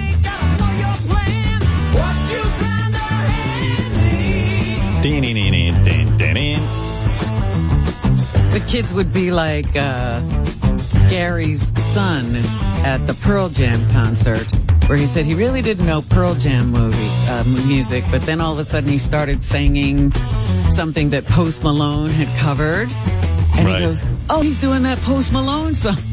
Ah. it was a Pearl Jam song. Speaking of the Pearl Jam concert, I was on my Peloton bike. I understand their stock isn't doing well because I guess they, during the pandemic, everyone was buying these bikes, you know, exercise equipment. And then I guess when the pandemic kind of chilled out a bit, they, uh, went back you know, to the gym, yeah. yeah. So I don't know. I still think it's very convenient to have. Um, and by the way, this is not a commercial for them. I mean, I just use it. I just think it's. I was going to say, do you own that stock? Are you trying to No. pump it up? I don't think I have it. I don't think no one seems to listen to me about pumping up a stock. I mean, if that was the case, SiriusXM would actually have some value. But uh, yeah, I don't seem to be able to influence the stock market. Nor, plus, I know it's not a good thing to try to do. But um, no, but it just is, is shocking to me because I was on there and I was like, "Gee, this is so convenient. I got the bike in my house. I don't want to go outside and ride and." Well, you still haven't gone out, but apparently a lot of people who switched to Peloton during the lockdown, hmm. they prefer to go to the gym a lot and people who hadn't gotten Peloton by the time the lockdown stopped, they were no longer interested. You know, at one point they couldn't supply enough bikes and then they went to the treadmill and, you know, they were thinking of expanding their little world there. And now they, eh, they even bought a plant so they could make these things faster. And there is no demand. I see here the stock's at eight dollars and fifty one cents. At the start of 2021, it was one hundred sixty two dollars and seventy two cents. But my, my point was, I was on the bike, and the uh, hot instructor uh, was taking a lesson with uh, what the hell's her name? Can't even Jen think of it. Psaki or what? No, not, No, that's not Jen. It was uh, Jen. was- I take Jen, and I also take um, the other one that I was with, but I can't think of her name, sadly. But uh, she started Jen talking about it. was the press secretary, I think, at one time. Oh, Hannah Corbin. Thanks, guys. Yeah, they wrote down the name. She said she was at the Pearl Jam concert. I'm assuming the one Sirius XM had it. Uh, somehow she got a ticket to the Sirius XM Pearl Jam concert. And I was I like, didn't oh, see her. I wish she had come up and said hello if she was there. too bad I wasn't there because then Pearl Jam would have had me on stage with them, and then she would have seen how fucking cool I am, and then she would have fallen in love you with me. yes. And then I would have told her, listen, you can't have me because, yeah, it's weird. I, I like hot chicks to see how happening I am. Uh, that's one of the reasons I got into this business, you know, so I could hang with Pearl Jam and look cool. But I'm not doing any of that anymore. I'm, I told you I'm the last guy. I haven't come out of hiding. Even Robin was at the Pearl Jam concert. But, uh, don't ask. I'll take it up with Jimmy Kimmel tomorrow. He's in town. He's shooting his show in Brooklyn. He does that once a year. I once said to Jimmy, why, Kimball. Why do you bother going to Brooklyn to do your show? How, I mean, does it make a difference in the ratings? And he's like, yeah. I went, so then why don't you be in Brooklyn all year round if it makes a difference in the ratings? I just don't understand. Why is it that people get excited when a show goes to a different location? I don't get it. But Jimmy was explaining to me that New York is a big market. And if he goes to New York, the ratings go up in New York. Hmm. People like it when he's in New York. I go, yeah, but what happens to your ratings in LA? Because that's a big market too. So it's all confusing. I even said to him, I don't mean to be a, a shithead, but I'm, I'm being serious. Just get a backdrop that says Brooklyn, stay in Los Angeles. Yeah, just keep switching. Be in every state. right. Well, that's what I told him at America's Got Talent. When I joined America's Got Talent, they used to do this stupid fucking thing where they travel to different states and look for talent. And you know me. I am not looking to travel. When we would travel, it was horrible. Like we went to Texas where they have some festival or something and we're there in the hotel and the whole weekend they're fucking playing music. It's the South Oh, by yeah, Southwest. that South by- Texas Yeah. San Antonio thing or wherever it is. I don't know where I was in Texas, but it's something called Southwest by Southwest or some It was bullshit. Howard. and it's Austin, and it was South by Austin, Southwest. right. yeah, yeah, Austin. What a miserable fucking place. And I'm there. didn't see Austin. I don't know if I could take your word for that. Well, I'll tell you what was miserable about it. The hotel I was in. I go, dudes. if I mean, sorry. I, I mean, you've got literally heavy metal rock bands and stuff playing outside my window. I want to take a goddamn nap. How does this work? well, sir, this is very exciting for us. It's South by. I said, I don't care. You're making me miserable with this. I don't want to hear music. I, don't want to hear it. How do I function? Sir, we can move you to the other side of the hotel. I go, that's irrelevant. Now I'm packing up my bags. They move me to the other side of the hotel. I'm listening to the same fucking music. You can hear yeah, it. which- but they think the whole- it's on the other side of the hotel. and they do it into the night. It's like you get no respite. And I'm not a, you know, I don't go out during the day. I stay in my room and wait for me to tape AGT.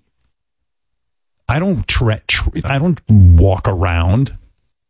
He's not a tourist. He's working. No, no. I, I, I'm not going around to see Austin. so, uh, so I, I, I finally said to them, dudes, why are we traveling? What are we getting out of it? Why don't you just hang a sign and say we're in Texas, but have everyone come to New York? Oh, we can't do that. That's not, that's not real. Or go, none of this is real. Heidi Klum telling people if they're talented or not is not real. None of it's real. What? you- you- This is the one thing you're worried about being real. Pretend we're. So finally, they agreed to stop traveling. I changed the whole fucking show. We did the whole show out of New York. But aren't they back to it now? I mean, Well, I'm probably. sure Simon likes to get out of the house. Well, Simon likes it because it's his only job. His whole job That's is right. being a. T- he's another fucking nudnik, that asshole. I mean, he is such an asshole. I can't even. Be, I, I, I, I tell you, he's just a flaming asshole who doesn't know jack shit about anything. But he's making a ton of dough with that show. Yeah, he thought Harry Styles needed a band to be with. Yeah, I mean, what kind of moron thinks that? He finally was had gold. this weekend. He was an asshole and an idiot to not realize the Yeah. guy is a superstar. And when I met Harry Styles, I go, dude, you're a superstar. You don't know these idiots. but I told Jimmy, just say you're in Brooklyn. Cares if you're actually, but he, he's got a good lineup. He's got uh, Amy Schumer, who I love. She's a great guest. Funny woman. Yes. Then he's got David Letterman, which is a you know home run. get. It's big, get get. Yeah. for Jimmy. Jimmy comes when he you know when he hears the name David Letterman. He comes in his pants. I think he's the only person Jimmy loves above you. Yeah. Like Jimmy worships me and uh, David Letterman. But I give Jimmy access. Letterman doesn't. I, you know, I, I go on vacation with Jimmy. Yeah. Jimmy gets to be with his hero when he's with me.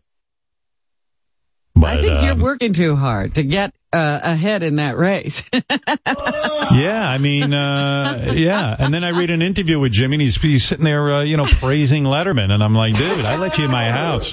You know what happens, and I always believe this, and it's it's not just a saying, but familiarity does breed contempt. It's like, um, I'll bring this up to Jimmy tomorrow, but like, like they're in Brooklyn, and we're very friendly with Jimmy and Molly.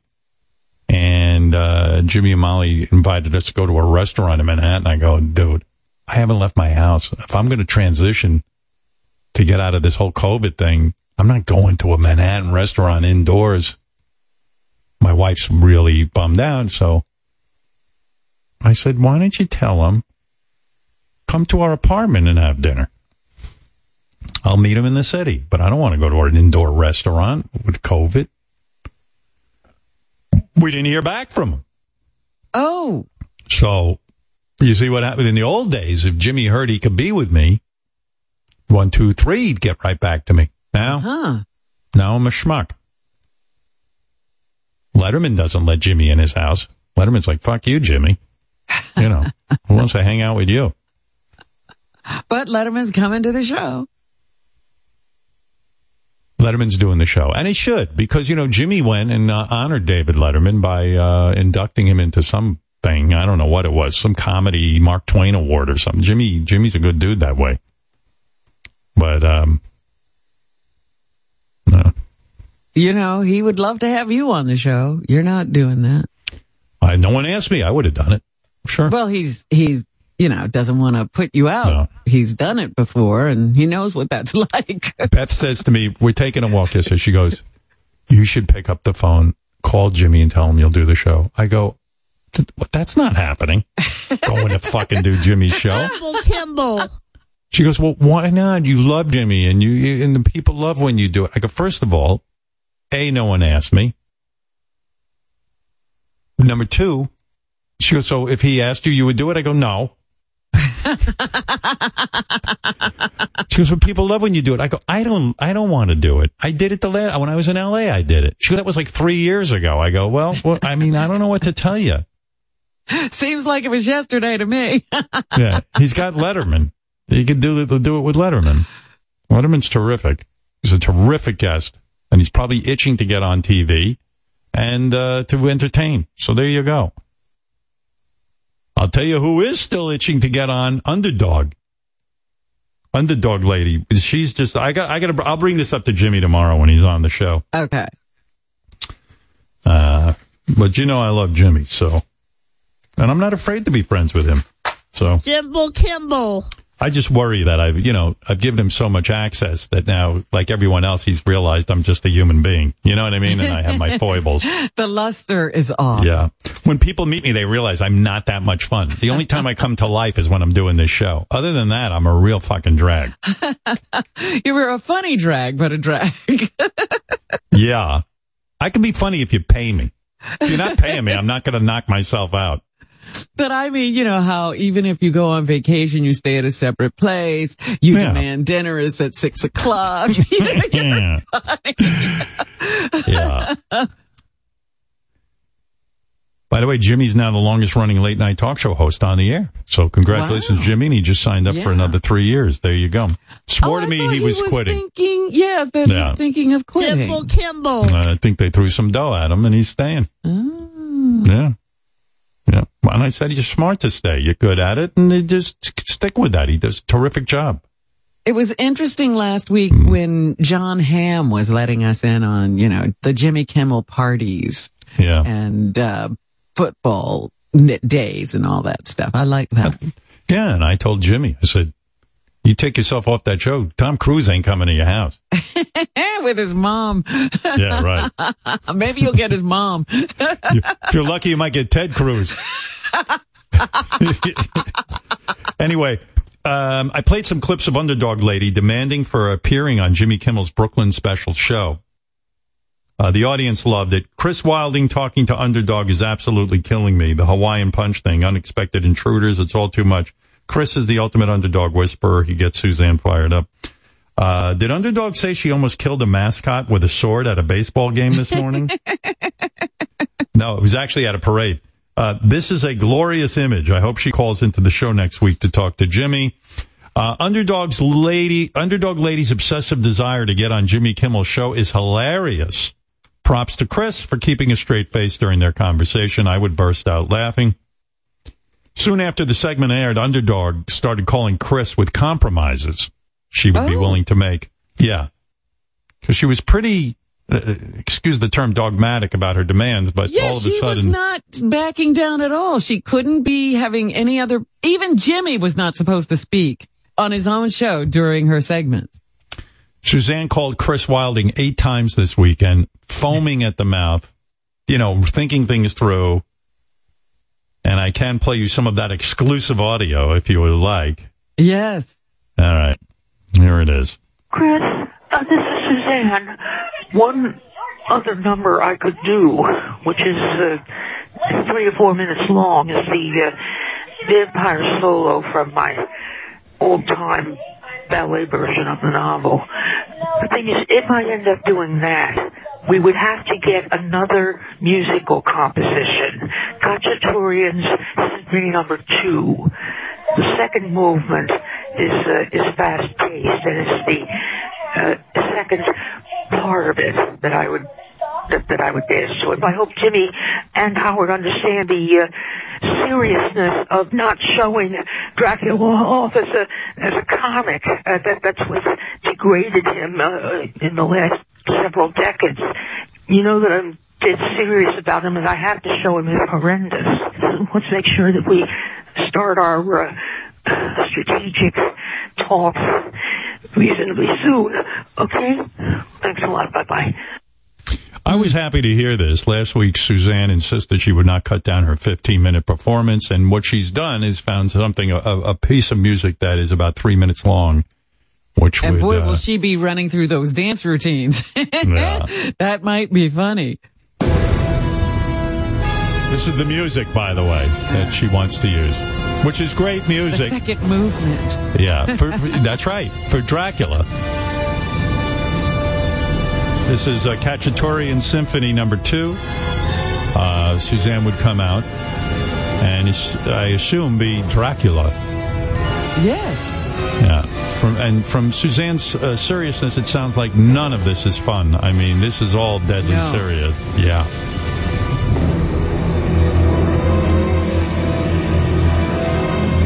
And if this Jimmy is wants. from a bygone era in her performing. You know, she says this is from a few years ago. That's why it's smaller and requires a different kind of music. Well, you know, originally she said she will not cut down her performance. She had to have specific food and drink. Jimmy was not allowed to appear with her. He can participate, but not appear on camera during her performance.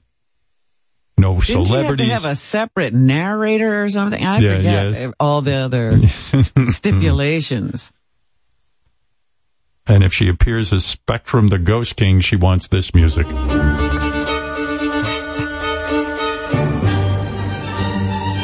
Which I like, by the way. I agree Well, with why Suzanne. can't she dance Dracula to this? This is, uh, you know, sort of fast stop it. tempoed. Stop it. This is not, that would not work for Dracula. This is.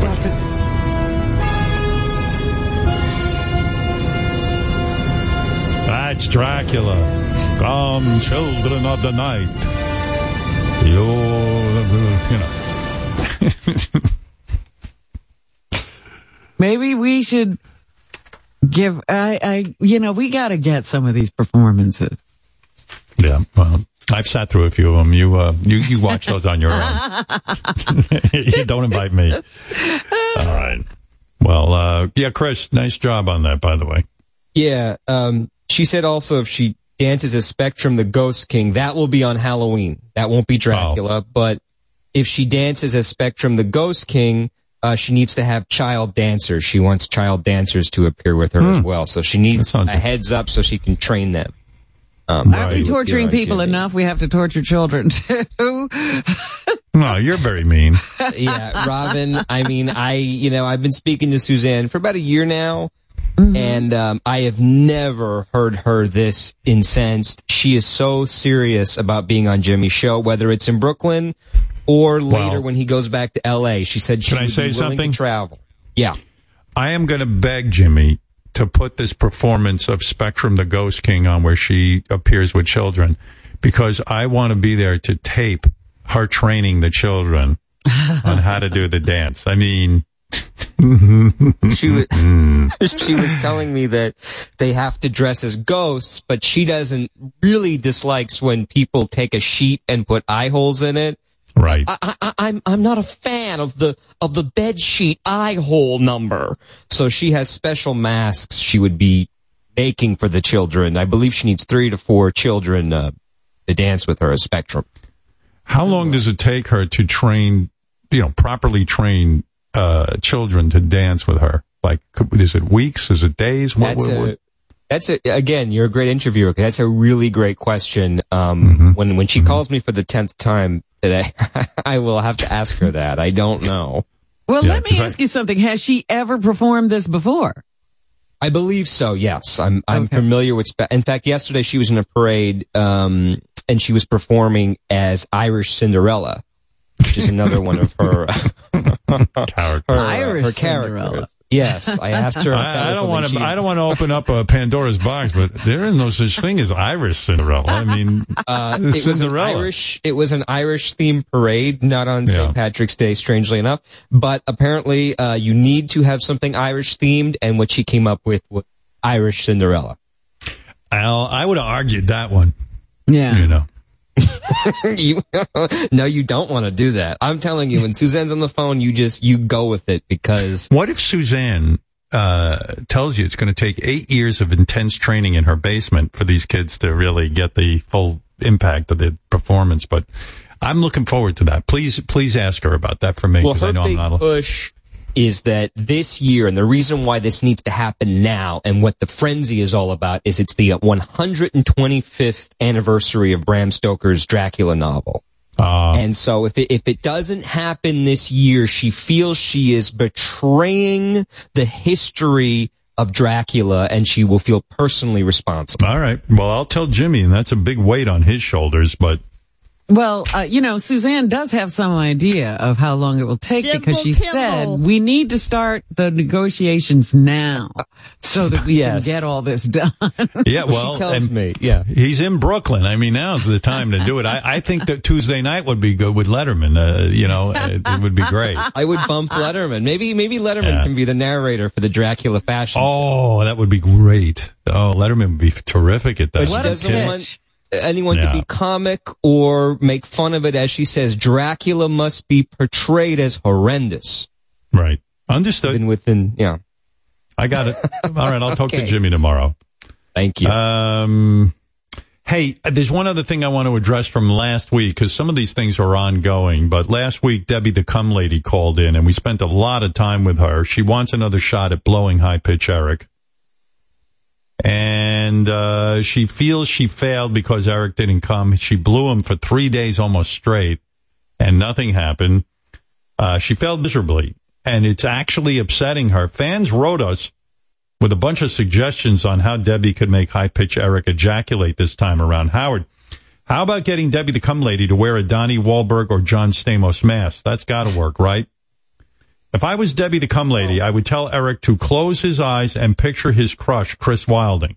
If she tries again and doesn't succeed, there are plenty of other fish to blow in the sea. That's true.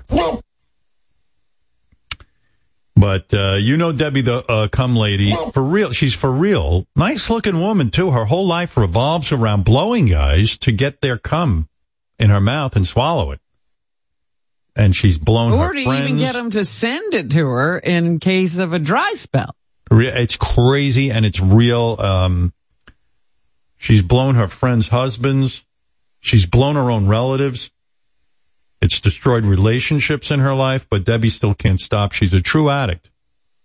Does she do any kind of counseling or does she not consider this a problem? Well, you are something else because I'll tell you what. we asked the same questions and we wanted to get into the psychology of Debbie's cum addiction. We sat her down over Zoom with Dr. Jenn Mann, one of the most prominent therapists in the country. Dr. Jenn was the host of Couples Therapy with Dr. Jenn on VH1 and the Dr. Jenn show on Sirius XM. And um, so I got some tape of Debbie answering. Uh, yeah. Yeah. That's right, Fred. Oh, right.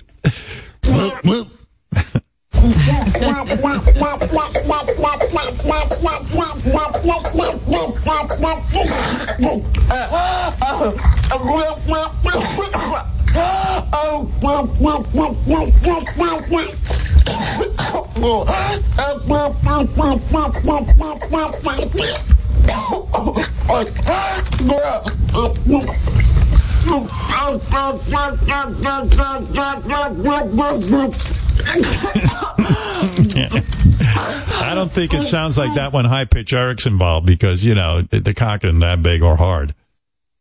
But, uh, yeah, so- there's not that kind of action going on No. at all. Debbie says her cum addiction started at age 14 when she watched a porno for the first time. She was fascinated watching a blowjob.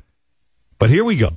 Here's the therapy session. I'll answer your questions this way. Debbie started the therapy session by giving her own theory on her cum addiction. Here you go. Over the years, I've d- I realized by research that I have something called a sexual fluid craving. And what it is basically is a um, nutritional deficiency where the only thing that really helps with giving me energy, getting rid of depression, um, I feel, you know, gives me support is sucking on a cock.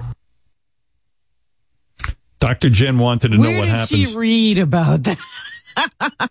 I don't know. I want to know where she's doing her research. Dr. Jenn wanted to know what happens if Debbie can't get cum. It reminds me of how smokers describe quitting. Listen to this. What I don't give head, I'm irritable as shit. I mean, I'm like. and what happens when you don't give head? Describe the irritability. What does it feel like? It's like a caged animal. I have no patience for anyone, and I attack, verbally attack them, never physical, never did anything physical, verbally attack them, which is kind of worse. I go crazy like a, a mad person, curse them out, yell, scream doors. You know, everything gets on my nerves because I need that sexual um, fluid. I need it. Debbie, um, Debbie had a dildo in her hand throughout the therapy session. She calls it her emotional support penis. and uh, Debbie wore a baseball hat embroidered with the word "cum slut" for the session. So I mean, she's Wow. way into this for real. It's a real thing. Debbie enjoys getting men off, but she admitted she has trouble connecting on a deeper level. It sounds like you had an association between the blowjob and the cum and being loved or liked. Right. Yeah, I don't have any kind of connection with any guy I do. Um, I was married twice, but I have no feelings for them, none. In fact, the only time when I feel enjoyment when I was with them is when they would sit down or lay down and would take out their cock and it would just make me smile. Just looking at his cock would make me smile. Not so much with him, but if that was the thing, if he wasn't going to let me blow his cock, I was like, you could get the fuck out. I'll get somebody else in here. The- to me, a guy that can't come, they can't come anymore, to me, that's useless. Wow. That's heavy. That's heavy, Robin. Dr. Jenn didn't pull punches with her analysis of the way Debbie treats others. You are someone who has acknowledged that this is an addiction and a compulsion. Your life revolves around it. Everything that you do revolves around it. You have harmed people who care about you, even if you don't care about them, in order to blow their husbands, boyfriends, in order to get this. That you've done, you've left a lot of destruction in your path. And, and well, on one hand, I get that you don't care that much about people and what that means and does to them. At the same time, you also recognize that you would never do this to any of your family members. You wouldn't do this to your sisters because you know it would cause pain. Right. And I, I don't want to, I don't want to cause my sisters pain. But you don't mind else- causing other people pain. I don't care. Debbie doesn't care about hurting her friends and feels having friends is a nuisance. She even said, I was uh, say, does she have any friends? Debbie said that even though Dr. Jenn was very nice, she would feel no guilt blowing Dr. Jenn's husband behind her back. There you go. So Debbie's on a mad ass tear for cum. I mean, she's blowing high pitch Eric. That's pretty Or hardcore. begging to. That's the worst part. uh, uh, Eric is withholding. Uh, Wolfie pressed Dr. Jenn for more insight into Debbie's unique psychological craving. What do you think was the uh, the biggest takeaway from that session? Um, I think that Debbie has a lot of fears and anxiety around getting close to people outside of her family. And I think that a lot of this is a defense against that. And even though she says she doesn't want it, she, at the same time, she does have friends in her life, but she keeps them at a distance. She won't accept gifts from them. She pushes them away in a lot of different ways. And what concerns me is that there may be a day where there aren't any more family members around for her and she's very isolated and just going from cock to cock. And Good job. there's more to life than just cock. Yeah, Robin. You need well, to hear what that too. when nobody wants her blowing them? That's Mm-hmm. the thing you really got to worry about. Well, we asked Debbie, did the session, you know, me, I'm a big fan of therapy. Yeah, but And, uh, one session. I don't know. Well, we did say to her, uh, you know, listen, you would benefit from more therapy, but we asked her if the session had any impact on her whatsoever. Do you think that that session was helpful to you in any way? Um, I hate to say no, but no. So there, there's nothing that the doctor said to you today that makes you want to change your behavior. Uh, no, hell no. I'm not going to change my behavior. Are you kidding me? I can't. I need to do it. I mean, like I said, like I was telling her, if I don't, I'm going to be pissed. People are going to piss me off. I'm going to be irritable to be around. I mean, I don't have to be around, you know, I mean, it's going to affect my family because they're the ones that I do have to be around. You know, as far as my coworkers, I don't know if I'd have a job. So yeah, I do need to have, it. I, can't see why I would change. There's no reason to change. Well, there's a woman who sticks At to her the job, conviction. do they know she's Debbie the cum lady? You know who we just hired? She's a fabulous uh, worker, uh, Debbie the Cum Lady. Um, What kind of job is that? let me see how good you are with this. We wanted to put Debbie's obsession with cum to the test. We gave her a list of the most undesirable people we could think of and asked her, would you swallow? And Robin, it's up to you now to play Debbie the Cum Lady game. Debbie the Cum Slut. See if you can guess her answers and, uh, right. and win prizes. She did say no to some people, huh? Is that Yes. what we're Yes. dealing with here? That is correct. Yeah. You have yes answers and no answers. She'd say yes to everyone. All right, first up, would Debbie the cum lady blow a man with big visible herpes sores on his penis? Would Debbie swallow his load? Oh. I know she would swallow his load, but I don't know that she'd suck on his penis. Which are you asking me? Well, in order to get the load, she's got to put her mouth on his penis. You know, Oh, there's other ways. really? Well, I don't know. Well, this is what we're talking about. Listen, don't ask too many questions. Would she, would she blow a guy with visible herpes sores on his penis? No. You say no. Yeah. See if you're right. I, I would swallow the load of a guy that has a herpes sore and just try and go around the sore that's on his cock. Say she would blow a guy with a big herpes sore. So you you were wrong. You did not do well. I thought I was close to getting it right. All but right. she's just going to try to avoid the sword. Yeah, she would do it. A dirty, smelly, homeless man would Debbie swallow? Yes. You say yes. All right, Yes. let's lock her in on a yes. I would not swallow the load of a homeless person that hasn't taken a, a bath in a month. I would think that the smell would be too bad for me to get down there. Oh you were wrong goodness. again. You don't know Debbie don't the cum lady. understand her at all. Which Then I'm really she- proud of. well, you're yeah, right. You should be, but but they, but then how did she get through blowing Eric? I can't imagine he smells like a bed of roses. I think she made she cleaned him up. I think she said something about you know bathing Mm-hmm. him. All right. Would Debbie swallow, blow someone in a persistent vegetative state? All right, let's lock you in on a yes and see if you're right. I would suck off somebody that was in a vegetarian state. Um, out of sympathy, I would do it. Um, and also, I would find that exciting. Not that I want to boost myself up, but maybe I could revive him. If I could get him to come, then that's a good sign. Robin, if anyone could suck a guy back from the dead, it would be Debbie. That's her community service. And so you're right. You're on the scoreboard with one yes. Now you're starting to think like, you're starting to think like a cum slut. Good for you. Proud of you. Proud of you. All right, Robin. The Boston bomber. I'm talking about the cute one.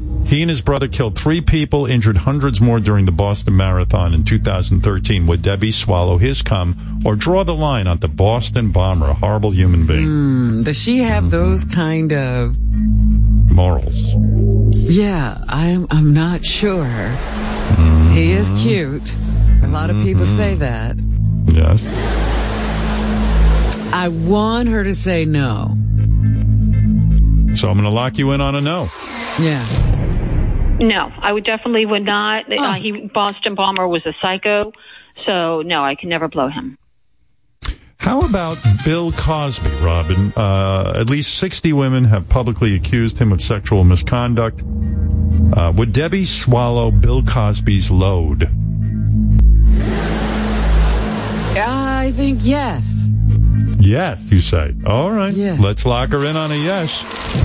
I would blow Bill Cosby. I don't think he did anything wrong, and uh-huh. I I think he's funny, great sense of humor. I would definitely swallow his load. There you go. Robin, now you're on a man's hair. I don't, I mean, wow. Wow. I'm doing the opposite game, the opposite of what my answer would be.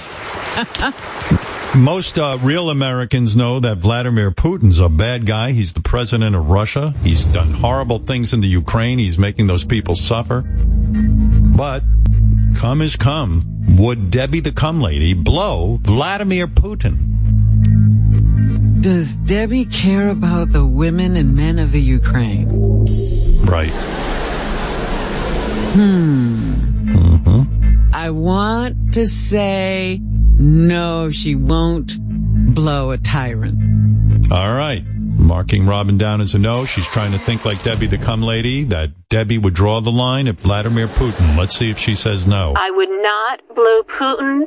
He doesn't even look like he'd make an effort to give me a good load. He's worthless. Wow. He needs to be assassinated. Bullet to the head, done and done. Wow. She's tougher Well, on Putin than maybe she should offer to blow him because she could get close enough to put that bullet in his head. You never know. All right. Well, I'll give you a couple more because you're doing so well. What about Bernie Madoff, the man who stole over $17 billion in a devastating Ponzi scheme? Would Debbie the Come lady swallow Bernie Madoff's come. Yes. No, I wouldn't. And although Bernie is a good-looking guy, he was a cheater. He he um, ripped off a lot of people, untrustworthy. So no, I would not. All right, Robin, you didn't do too well on that one, but this one is an interesting one. Would Debbie blow a guy who had a medical condition where in where shit came out of his penis? He defecates out of his penis. Would yes, yes. Would Debbie swallow shit cum from a man who had that condition? I don't think she wants her cum mixed with. But so you say no, she would not blow him. No. She would draw the line. All right. By the way, uh, Fred has that condition. Our own Fred Norris. That's how you know about that. That's how I know about it. It's horrible. Man suffers. Um, all right. Would Debbie the cum lady blow a guy who shits out of his penis?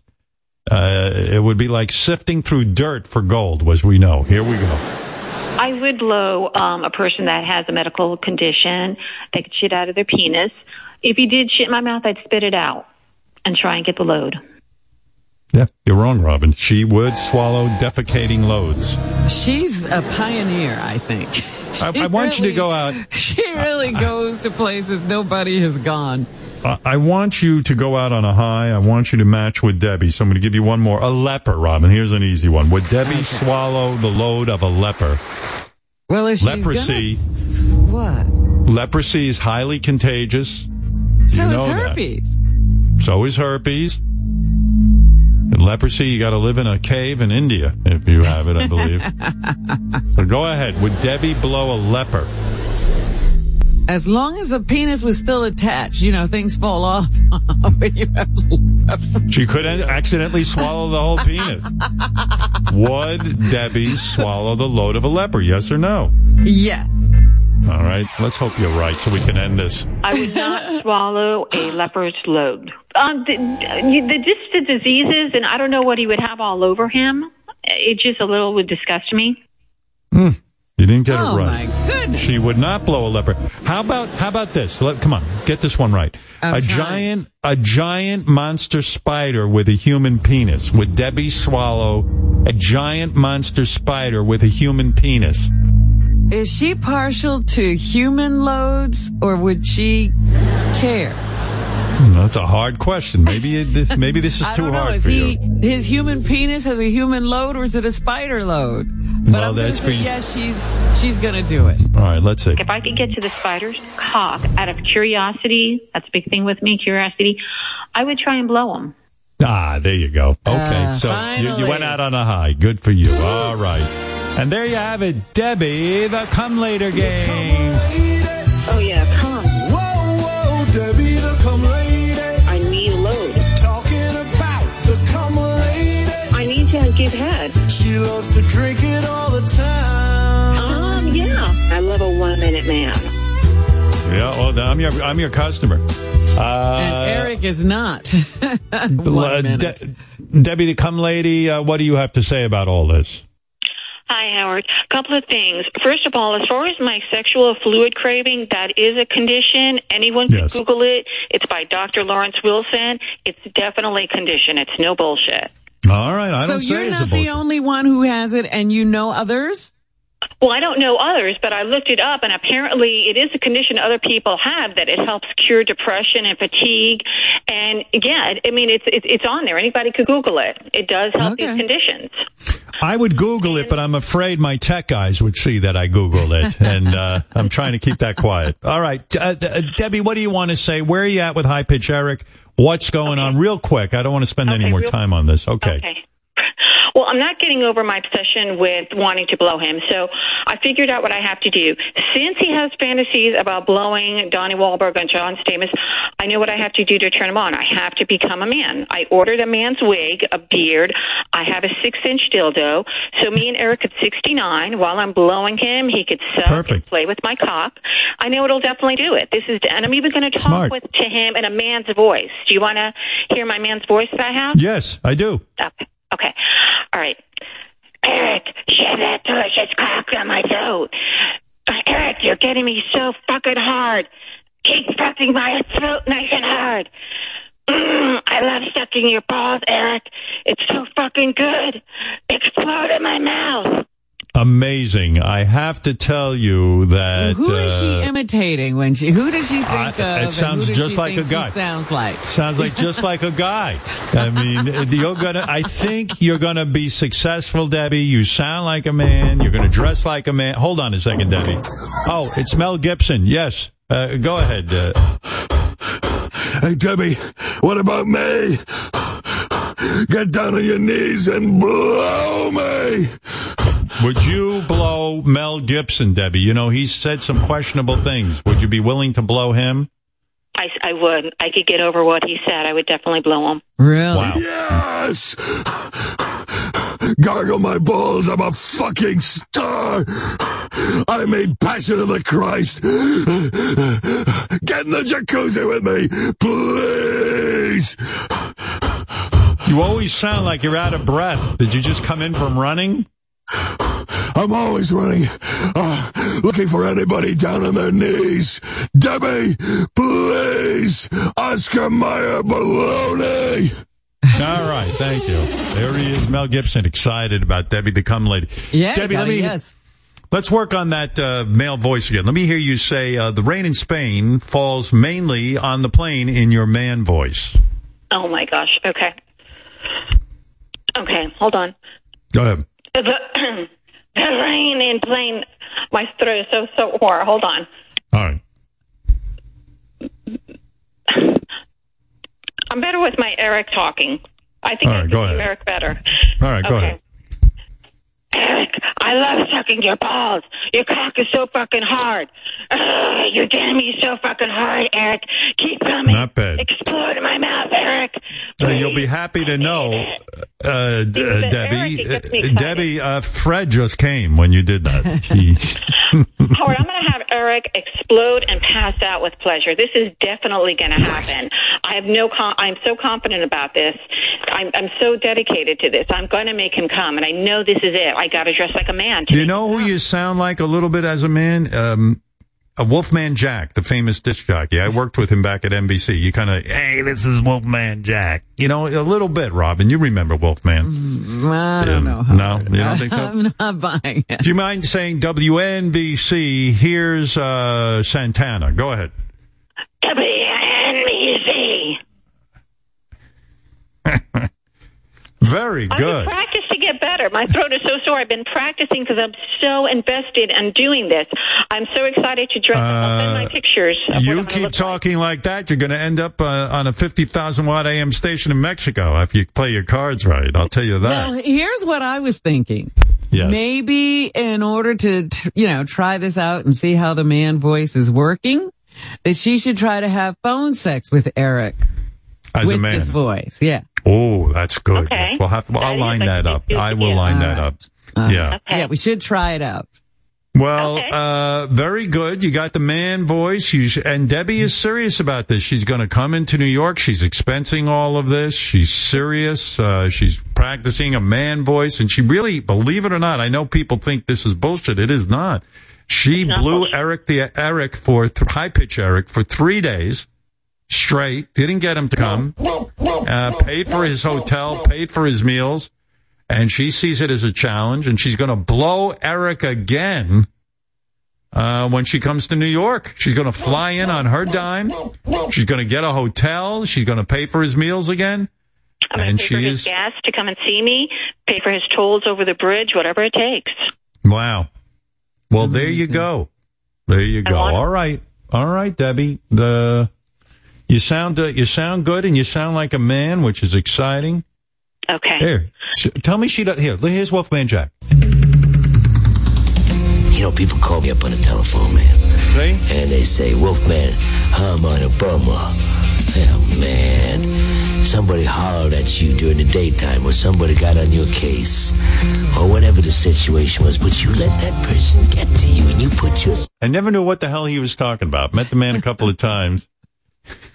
Wasn't sure exactly what he was saying, but she's got that thing, you know, that he has. So there you go. uh, thank you, Debbie. Fabulous, fabulous uh, woman who says she loves blowing men. She needs to blow men. She wants to blow high pitch Eric. And I got to tell you, there's method to that Eric's madness because uh, Eric was smart not to come. Debbie keeps wining and dining Eric until he does. This could go on for years. And uh, let me tell you, the, this guy knows what he's doing. He's going to get a couple of more meals and a nice hotel room out of it. So uh, It'll be Debbie, epic. and Debbie's a very beautiful woman. Don't get you, don't get me wrong. I've looked at pictures of Debbie, very attractive. Uh, you'd say, well, there must be something wrong with her. No, no. Uh, It's she's going to be attractive. momentous. I'm going to make. Yep. I'm going to do what everyone said Eric can't do. I'm going to be the one.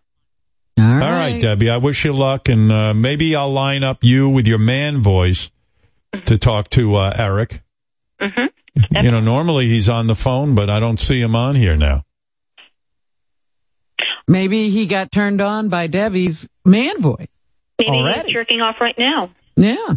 Uh, uh, Debbie, uh, Robin asked an interesting question earlier. I just wanted a quick answer. Do people at work know you're Debbie the cum lady, or do you keep that separate? Yeah, no, I keep that separate because Good, I deal okay. with clients and no. Yes. But I do hold my emotional support dildo in my um like behind my computer. I do have to hold on to that. That I definitely need. Wow, So what I, an while I drive and everything, I have that always. All right, so we learned something. Bernie Madoff, no. High pitch Eric, yes. Shocking. All right, there you go. Thank you, Debbie. Thank you. Look at that. What a lovely woman. I mean, Yeah. who wouldn't want a She's lovely been thinking about blowjob? this and now she's come up with a whole new plan.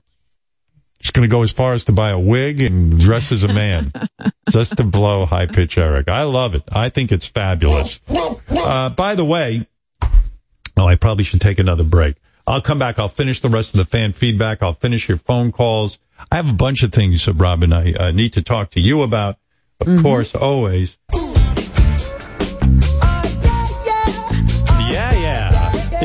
Bruno Mars. There's a, um, there's a Bruno Mars. Bruno Mars, interesting guy, you know. He wrote this song. I, I assume he wrote it, and uh, it's the only song I know of his. But uh, now they got a remix of this song that somebody did. I was listening to, and that's a smart career move. Like, just write one good song and then have fifty different versions of it. It's a great song. I know a lot of people are doing that. I was reading about somebody who just died, and they had one song that got some traction, and then they put it, you know, so it was on his first album. Then he put it on the next album. Yeah.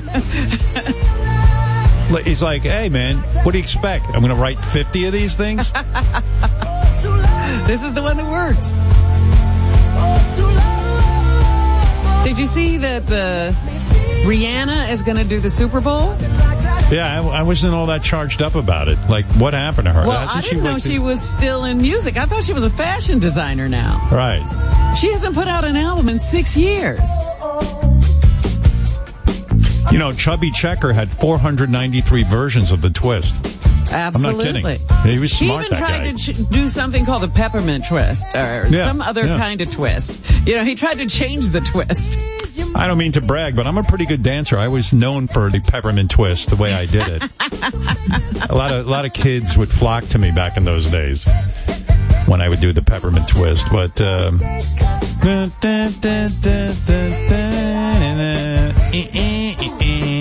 yeah, I wish I knew the name of the new remix. I actually heard it when I was doing my exercise bicycle, and the woman played. Um, my teacher played the uh, new remix of Bruno Mars, and I went, "Oh, smart." Oh, that was what was happening in your Peloton class. Yeah, yeah. While I was looking at my Peloton teacher's tits, I was listening to the new Bruno Mars remix. Um, yeah, it was like it's like remember the Monster Mash? There was a dude named Bar- Bobby Boris Pickett who made the Monster Mash, and that dude was Hmm. smart. He made like a shitload of versions of the Monster Mash. He had, you know, and Bruno Mars has got like, you know, this one song, Locked Out of Heaven. And then when I heard that, you guys don't have that, do you? The Locked Out of Heaven new remix? Hmm. I don't know. They cut off the, I thought maybe that was coming on. Oh yeah, here, I hear something. Let me have it. I think that's in your mind. no, I heard something. Oh, here it is. Oh, See? Why not? If I wrote a hit song, I'd have 50 versions of it. Because I can't come up with another hit song. It's too much work. I don't know if this is it. Is this it? well, think back to bicycling and see if it registers. I don't remember this. Did you stand up during any time in this song? No, I, I find all the classes where there's no standing up. I do. It's called Advanced Beginner. They never make you stand up. It's great. Oh. Yeah, I'm like, fuck standing up. See? it's like 50 versions. You Yeah. can't tell it's the same song. Exactly. There you go. See? I told you.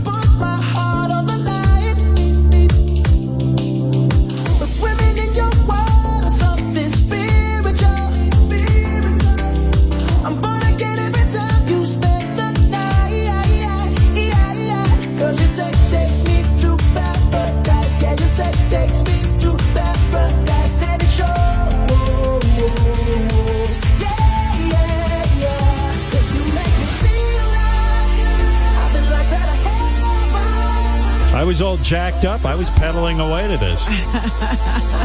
you should have seen me, my short shorts. You would have, you would have touched yourself. You wouldn't believe it. Head. I got off the bike. I was all charged up. I found my wife somewhere, and I go, You make me feel like I've been locked out of heaven when you take my till your sex away. You know, I was singing. Wow, listen to what's going on here.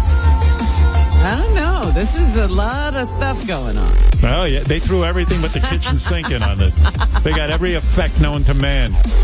Listen to what's going on. It's like a it's like a Transformers movie. But why not? The guy's like, hey, fuck it, go crazy. All right, I've had enough of this. Mm. Yeah, the Monster Mash was like that. This guy, this guy, Bobby Boris Pickett, he had he had a hit song. He wrote the song in 1962. It was called Monster Mash. And the great thing was that every year, you know, people were looking for music to play for Halloween. Yeah, this was the song. I was working in the lab late one night when my eyes beheld an eerie sight. For my monster from his slab began to rise. And the poor guy, you know, he probably, I mean, I don't know everything about Boris Bobby Pickett, but, or Bobby Boris Pickett, whatever his name was, but I'm sure, like, when this song hit, he, he was probably out of his mind, you know, and Yeah, because it was Probably like- huge. it was huge. He's probably, this is it. This is the start. And then, you know, it's like, shit. Where's my next know. one? I don't well, have first he anything tried, else. exactly. First he tried a Christmas song.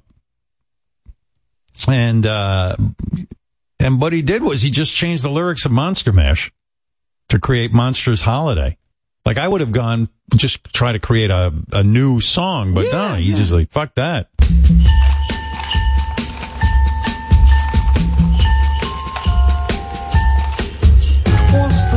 Before Christmas when all through the castle See? my monsters were having a No, Yuletide this was hassle. bad The management. tree was all Yeah. and ghoulish. And then I remember he had Monster Motion. Uh, that was, uh, there was, you remember the song Locomotion? So he did Monster Motion. Then I just flew in from Boris's bed. I said that fool is going mad.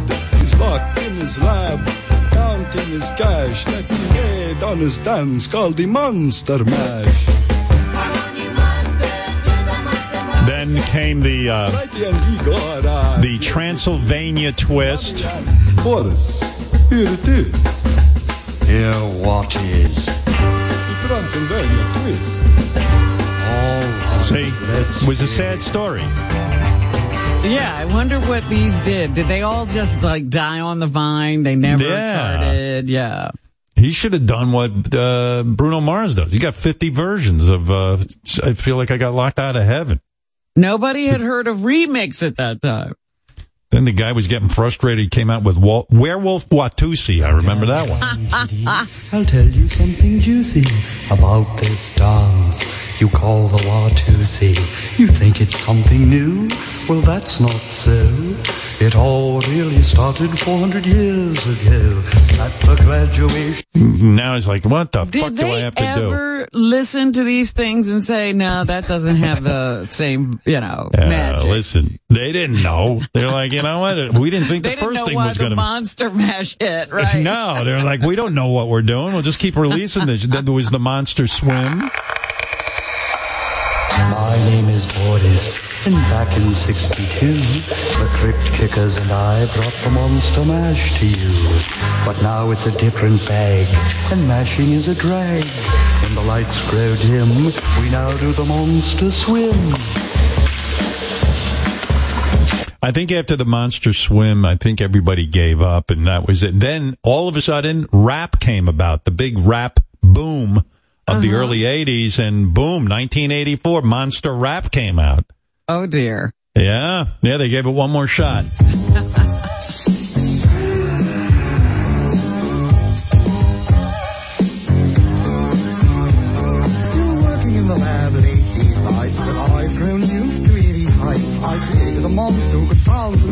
and I couldn't teach him how to talk. My faithful sister, that hunchback fool who wastes his time in DJ school, says, How'd you get here? Don't be a sap. DJ drink the monster. You gotta shock the body, shock the body, body, shock the body, shock the body, body. Yeah, didn't oh, happen. boy. It Is this guy there. still around? I don't know. If he if he is, God bless him. He tried. but I would have advised him just stick to the Monster Mash and just put out different versions. He tried one more time, 2024 presidential election. Uh, I mean, 2004, not 2024. What am I talking about? I We're was going to say, what did you just say? Uh, you, I was testing to see if you're paying attention. You didn't even blink. You didn't even blink. was like, Uh, during I, I the two- was thinking about it. it was 2004. Bobby Boris Pickett put out a song critiquing President George W. Bush's environmental policy. it was an anti-deforestation song called Monster Slash. But uh, here you go. We were hiking in the forest late one night when our eyes beheld an eerie sight. Our president appeared and began to frown. Then he and his friends cut the forest down. They did the forest slash. It was brutally brash. Public opinion was mad. I don't think you, it didn't fly. Uh, uh, uh, the guy's handed me a note. Boris Bobby Pickett died in 2007 at the age of 69 after a battle with leukemia. So he's gone. Oh. He tried though. But if I he's so wonder bru- what he did in all those breaks, you know, between, you know, the 60s, uh, you know, he tried all those different variations and then he stopped for a while and then he came back when rap came. What was he doing in the interim?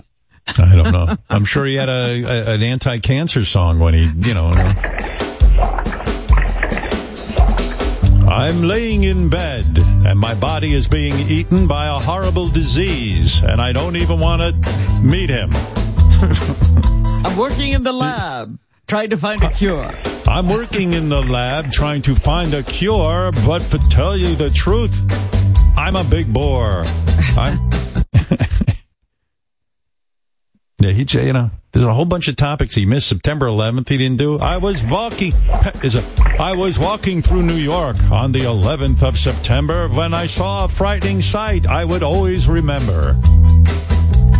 There were shrieks and screams and a rotting smell when Manhattan became a living hell. It was an attack, a monstrous terror attack, a monster attack.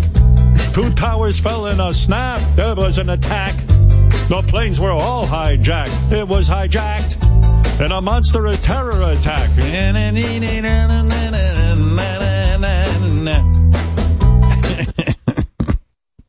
I mean, he missed that one.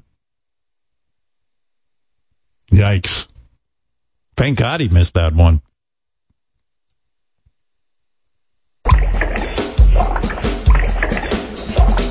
It was one late night in Mar-a-Lago. FBI agents said these documents gotta go.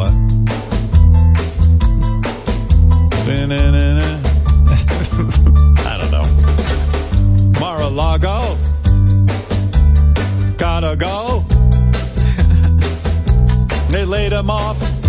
They put the documents on the floor sloppily. They put the documents down. They had the documents.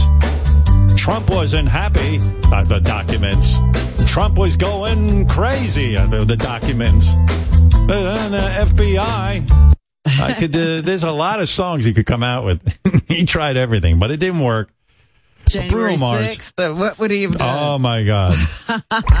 there was an there was a terrible insurrection on January 6th, and poor Liz Cheney felt it was wrong. He should even just try. He should just read the news over this. That's right.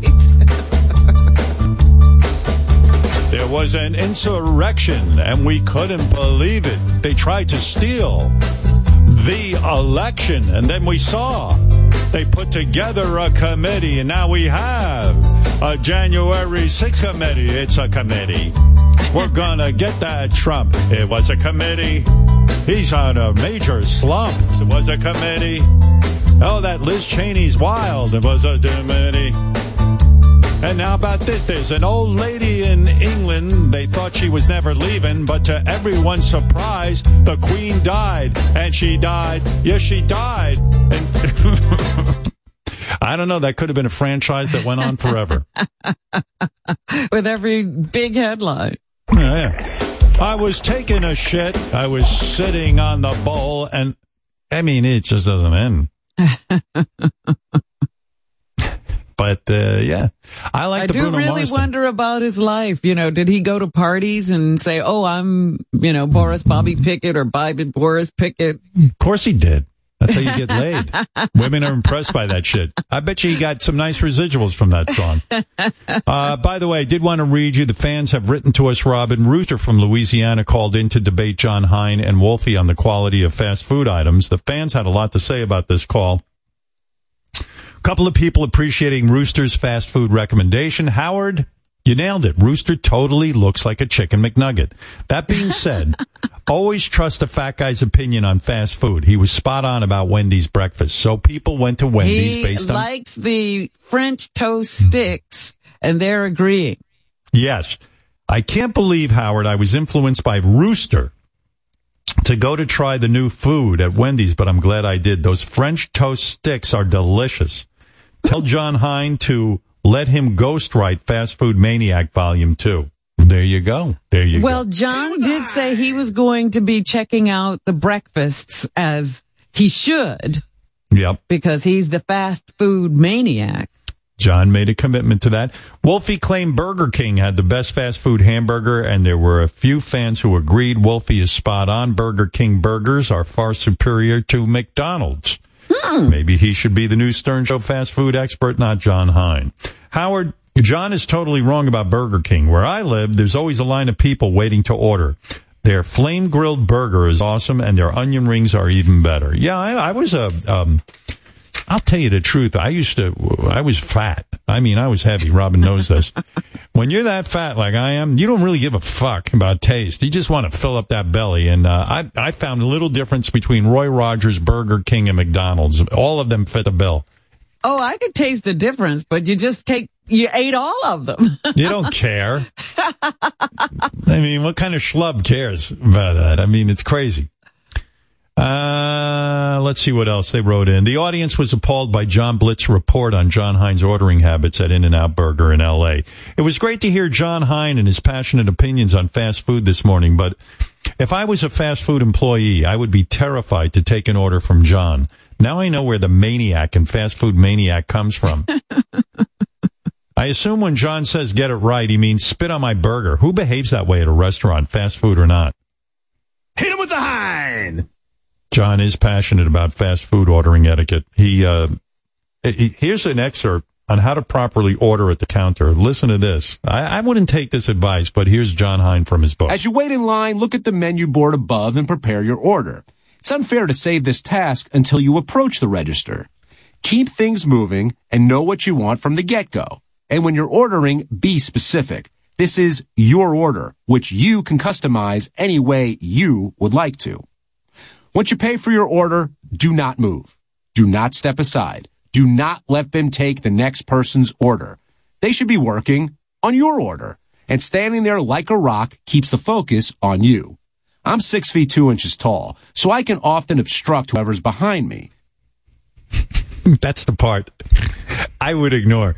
I mean, uh, this guy is crazy. He's blocking out the rest of the line. I agree with John. You should be prepared when you walk in. Know what you want. For Christ's sakes, don't get up to the register and start umming and awing and uh, I don't know what I want. Uh, let me uh, let me look at the menu. No, it's no. worse than that. They get up to the cash register and then they look up at the board. Like all the time they were in line, they never looked up at the No. board. And now they're reading the board while you wait behind them. Here's Jon Hein's uh, condiment etiquette. Heading over to the condiments area, you should already have in mind what you're going to need for your meal. Straws, napkins, and ketchup are a given. Don't take 57 of each, just take what you need. Five napkins is safe. Lap, face wipe, hand wipe, small spill, and courtesy for others. As for ketchup packets, four should be plenty. And if you end up not using them all, be sure to return them to the pile. That's good fast food karma. Now you know your order is correct, you're fully loaded with your condiments, and you can sit down, relax, and enjoy your meal. The reason I love uh, his book, it's a master class in how to become a diabetic, and uh, you should really pick up a copy. I But by the same token, this is not uh, hygienic to go back and put your ma- uh, you know mustard or ketchup packet back in the pile. Listen, why don't you write a book to counter his book? what I like to do is block the other customers from the counter using my huge ass, blocking them out much like a hockey player. Well, it's great that, you know, because of the size he's gained from eating fast food, he can block out the other customers. What you want to do is eat McDonald's every single day till you get to the size of an elephant and then block out all the other customers with your ass. They'll be afraid and, and they will leave you alone. And you know, when John is standing there blocking out the other customers and glaring at the cashier, he's not smiling. Oh no. He's a whole different John. oh, a lot of people weighed in with Fisty Gary. Uh, some fans loved it. You guys killed me the last couple of days with Fisty Gary, the uh, phony phone call. That was a phenomenal acting performance by Baba Booey. Dare I say it was on par with Daniel Day Lewis himself. Wow. Wow. Howard, uh, as disgusting as that was, Wolfie should be commended for bringing Fist Fest into our lives. Gary should be given a medal for that call as well. That was without a doubt your best prank call ever. The majority of fans wrote us and said they were disgusted by Fisty Gary. Howard, that call got me into fisting, as in taking my fist and punching myself in my ears so I wouldn't have to hear anymore. That was the most vile thing I ever heard. Fisty Gary made me sick. I was sweating and holding my hand over the speaker. I had a hard time listening, but also didn't want to miss anything good. Thanks for making me dry heave on the way to work. Oh my God. So, I mean, a whole bunch of things. People Well, enjoyed I'm when glad that I have developed a short-term memory. This is the first time I'm thinking about Fisty Gary since we left work on Wednesday. There you go. Well, you're developing a thick skin. That's good for you. Yeah, because that was really, it was disgusting. It was horrible. Yep. Fisty Gary. A lot of people wrote us too. They liked the game where I um, I was the game show host and you played Who Farted. You try to guess which staffers farted. They liked it. Did I, didn't think any of those right? you got a couple of. I think you got one or two right. Yeah, you did okay with that. You were actually quite good at it. Here's a sequel. Did they fart? I'm going to play you this. This is a Monday Night Football. Uh, ESP ESPN analyst uh, Dan Orlovsky made a fart-like sound. Tell me if you think it was a fart or not. There is some contra. There's some controversy about this. This is Dan. I bel I I won't give you my opinion yet. You tell me. Their quarterback is the most indefensible quarterback in the NFL. Now, the big, the big, the big change is the commitment to running the football. I think that was a fart. I'm with you. On Twitter, Orlovsky denied he farted, adding the classic line, whoever smelt it dealt it. Um, So he thinks it was a fart, but he's saying he didn't fart. he called into the Michael Kay show to explain that he did not fart. He, um, all right. I, I'm, I, no offense to this guy. I don't know him, but I, I'm not buying it. Here's his, here's his excuse. No, it's not. First of all, I wish it was a fart, but my microphone's at my mouth, not my blood. So, like, the people who think it's a fart, I know it sounds like it, but put one and one together. Um, long story short, I thought we were taping. I did not know we were live. And so I was speaking, stumbled over myself, and was like, oh, no, no, no. Like, good job, idiot. And all of a sudden, in my ear, my producer's like, we're live. And I was like, oh! Um, so it was more just like me misspeaking and making it with my tongue, like, um, and kind of going from there. So hilarious, but uh, not as funny as it sounds. The guy's on Monday Night Football and he doesn't know he's live on the air. I- That's what I'm not. I'm not. It doesn't add up to me. Maybe I'm missing something here. I don't want to. I don't want to call the guy a liar, but uh, I He's didn't think I was that on. the mic would have been too far away. Do you buy that? Well, maybe I do. Maybe maybe he's right. I don't know. Who cares? to me, it's a fart. I think he ought to just say it's a fart. It's better. Well, remember on Larry King Live when he farted and uh, his mic wasn't anywhere near his ass. I mean, he, That's we heard it clear as day. Here, this is a here's a classic. I'll take you down. Larry King Live. He appeared on. Uh, yeah, is he? I think he was on Good Day L.A. That's what it is. And Larry King was live on Good Day L.A. Here you go. This thing with the sequestration, you have been through everything, especially when your show was from Washington. Oh, yeah. comment on that. I'm sad about it. Yeah, I heard it. And you know, the mic wasn't close to his ass. No.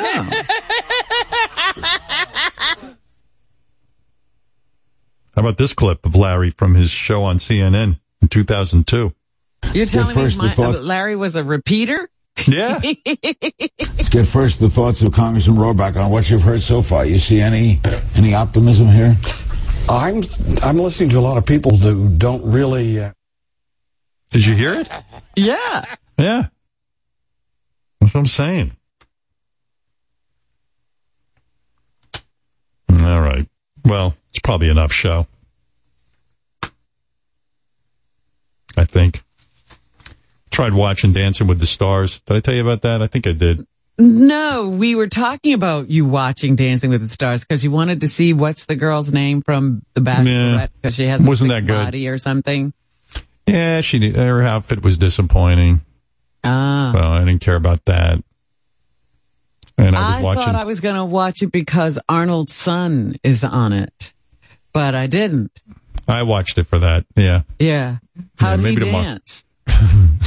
It was fine. I mean, listen, the kid did nothing wrong. You know, his dad uh, fucked the maid, and that's how he's here. I I love I that he he's Arnold Schwarzenegger's son, but he's what? Joseph Somebody Baina. Baina? Yeah, Joseph Baina.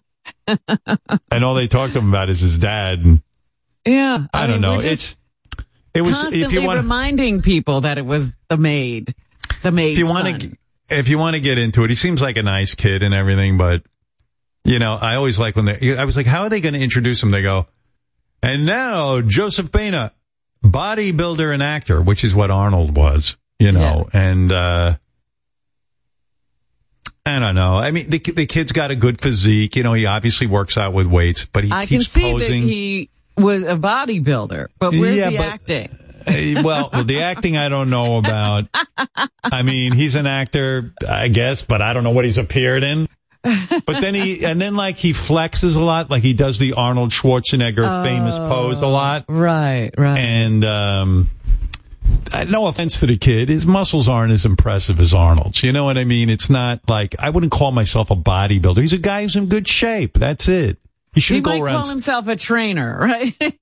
right. Somebody who, you know, is into average fitness and teaches other people how to lift weights.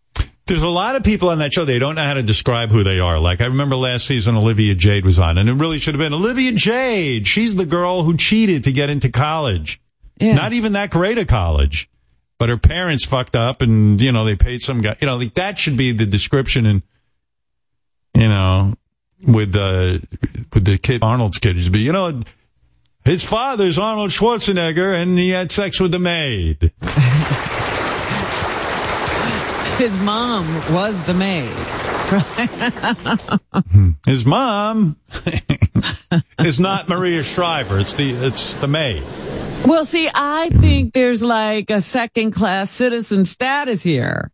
Yeah, because I don't like they're that. the Maria Shriver kids, Right. first tier. and then this kid, I don't even know if he has a tier. Yeah, I know. They treat him shitty. It makes me uncomfortable. He's a good kid. I mean, he seems like a real, He you know. didn't do anything. No, but it's like, he's half boy, half maid. So I watch, I watch him. I like him. He seems like a, a nice kid.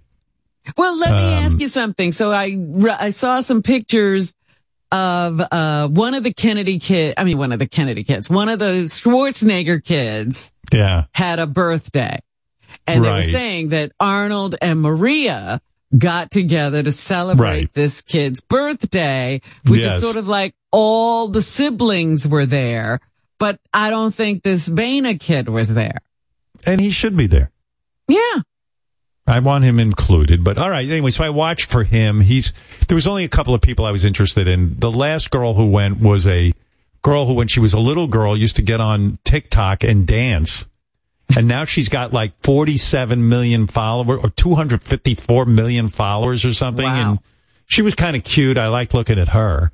Now she's grown up, and um, but yeah. So I watched Joseph Baina, Arnold's son and I watched Gabby from The Bachelorette. I watched, oh, for God's sake, and Selma Blair I had to watch because she's got MS. Oh, that's right. She's on. And she did pretty good, but I mean, the shows, most of the people. Oh, hi, Arnold. Uh, Governor Arnold Schwarzenegger, everybody. I watched Hi, your son. yeah. Yeah, hi. Yeah, I watched Yeah, your son, yeah. uh, Joseph. Listen, yeah. I'm very, very excited for my son, you know, because if he wins the Dancing with the Stars, I'm considering letting him use the Schwarzenegger name, you know? right. Oh, I see. Yeah, that would be Yeah, a, that would be a real win. Yeah. Unfortunately, he only, you know, he's got more maid genes than, uh, you know, than mine. You know, he does look like your Yeah. your ex girlfriend, or, or I don't know how you refer to her, but he he he's got your muscles, and but he's got he's he looks more like um, yeah, yeah, yeah. He's, he's like average body lifting weights, but you know, you know, he can he can't really lift the weights, but he's great at mopping the floor. He's really fantastic.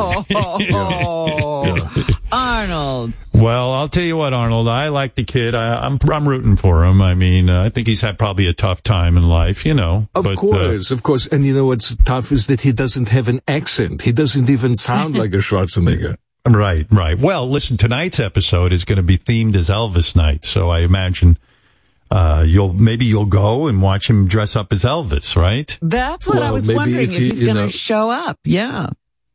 Yeah, I, you know, I, I think in this uh, routine is probably going to be dancing with a mop. So you know, it'll be Ah, come on, exciting it to is so silly.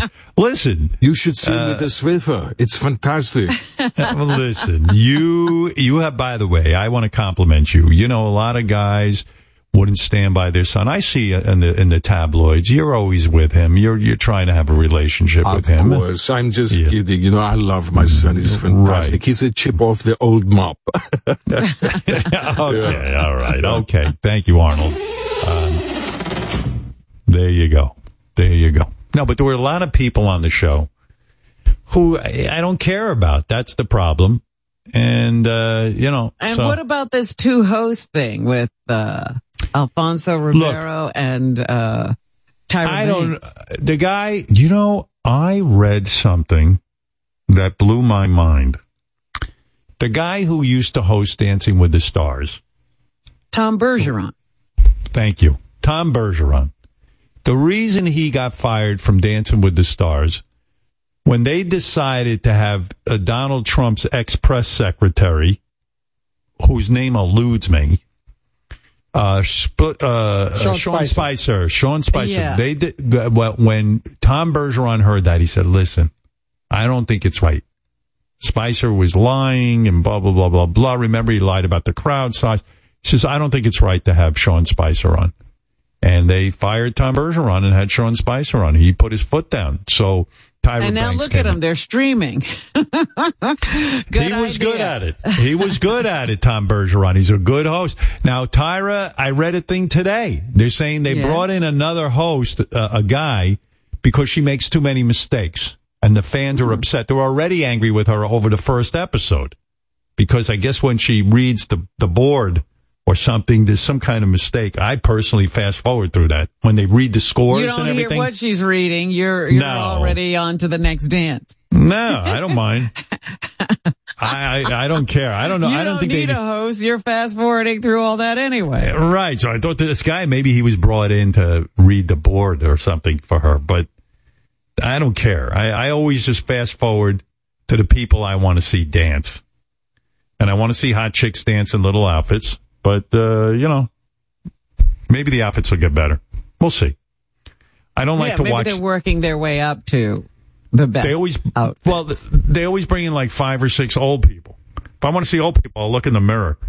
I uh, I want to see young, attractive people dance. Like they had Cheryl Ladd. Now nobody beat off to Cheryl Ladd more than me when I was a young man. Um, but you know, listen, she's an older lady now. How's she doing? How's she doing? I don't know. I fast forwarded right through her. But Tyra oh, Banks, Oh, no. the fans complain about her. They don't like her. And then Tyra, it seems the big beef is she always blames the problems on the producers. And the fans are upset about that. Like, what do you mean the producers? You can't blame the, the buck has to stop with you. Now, personally, I think I I would blame the producers too. Why not? I would never take blame. We had a president who blamed everybody but himself for whatever was going on in the country. It has become precedent now to do that. Blame This is- someone else. This is why the fans are upset. I'm giving you the controversy of Dancing with the Stars. That's what's going on. But uh, what can I tell you? That's it. That's it. But um, last week, every minute, we're running out of time. We have now they're on a streaming service. Let the stupid show run as long as it wants. Yeah, they you got nothing again. but time. They're not on network TV anymore. And people should be allowed to curse. They, they're treating it like it's, uh, you know, who cares if they be run allowed to over? strip if they want. Absolutely. Let your titties out. Do something. You want this show to last? right. Nip slip. Something. I put it on. Beth was asleep three seconds later, and I'm sitting there watching it myself, which is embarrassing. you have no excuse now. What are you doing watching this? I know. It's like, you know, oh, okay. Your wife's asleep now. Now put on something manly. No. I watch it. She, she wakes up next morning. How did um how did uh, Arnold Schwarzenegger's son do?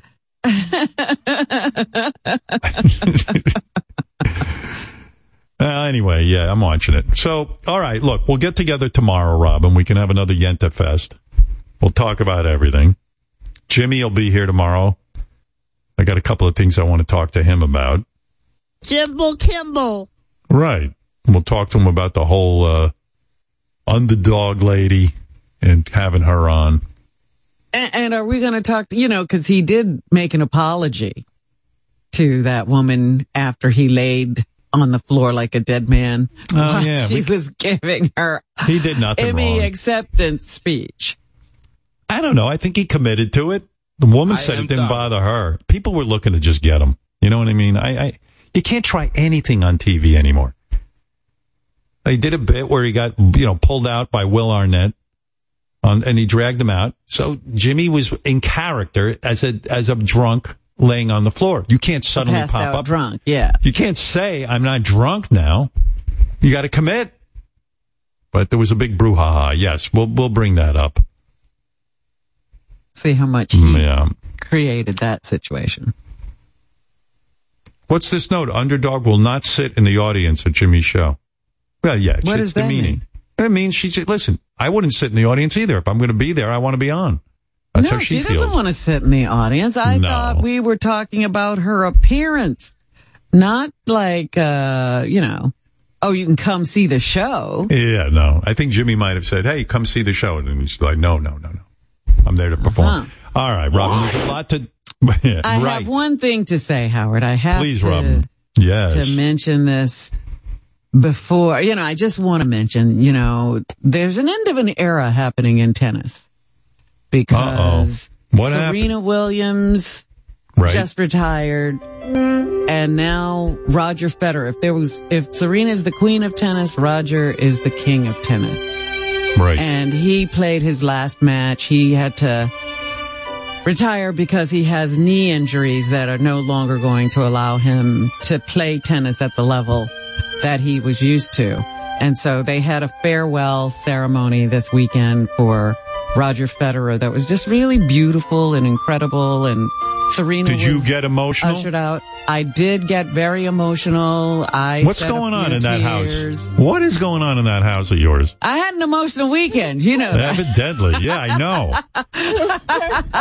I mean, uh, you, You know, watched the, the guy. Re- I mean, What? you, are you spending a lot of time crying? I'm going to get you on uh, some pills. What what's No, going on? Just this weekend to, you know, do you know that at, he was playing, uh, doubles. That was his final match, playing doubles with his greatest rival in his career, Rafa Nadal.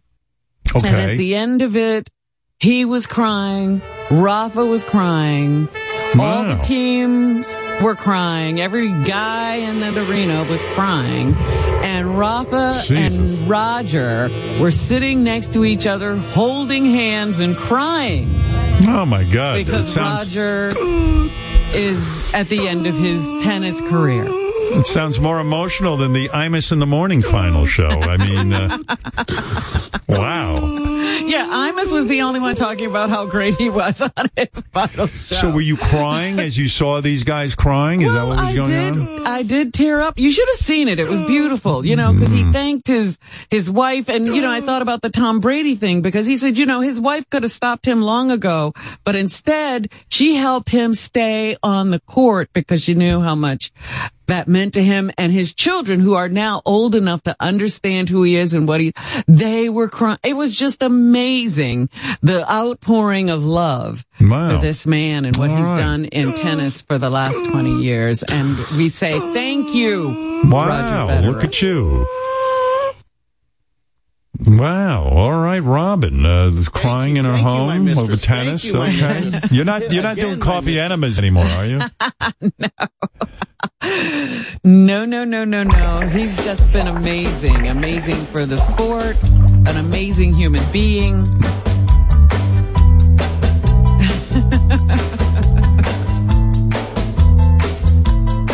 I think I have a new song. Roger was the king and Serena was the queen. Listen right now and hear me sing. They did the mash. They did the tennis mash. They did the mash. They did the tennis mash. There's a new era in tennis, and Robin is sad. We think it might turn out very, very bad. The athletes get old and they have to retire, but their impressive careers we get to admire. It is a mash. It is a tennis smash. It is a smash. As Robin watched the match, it is a match. It was a tennis match. It was a match. It was a tennis.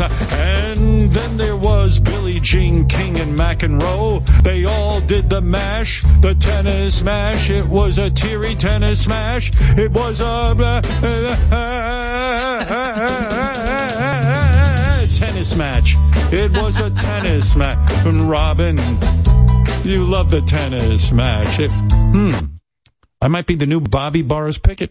Yeah, may, maybe. I think you need to work on those lyrics a little bit, but you could Mm, say no, that listen, a new era lib. is is being born. Most of you know, this was a competition between Europe and Team World. This is a the, called the Laver Cup, and Team World has lost four years in a row to Team Europe. And John McEnroe is the captain of Team World. And this year, most of the people competing were Americans. And for the first time, Team World beat Europe.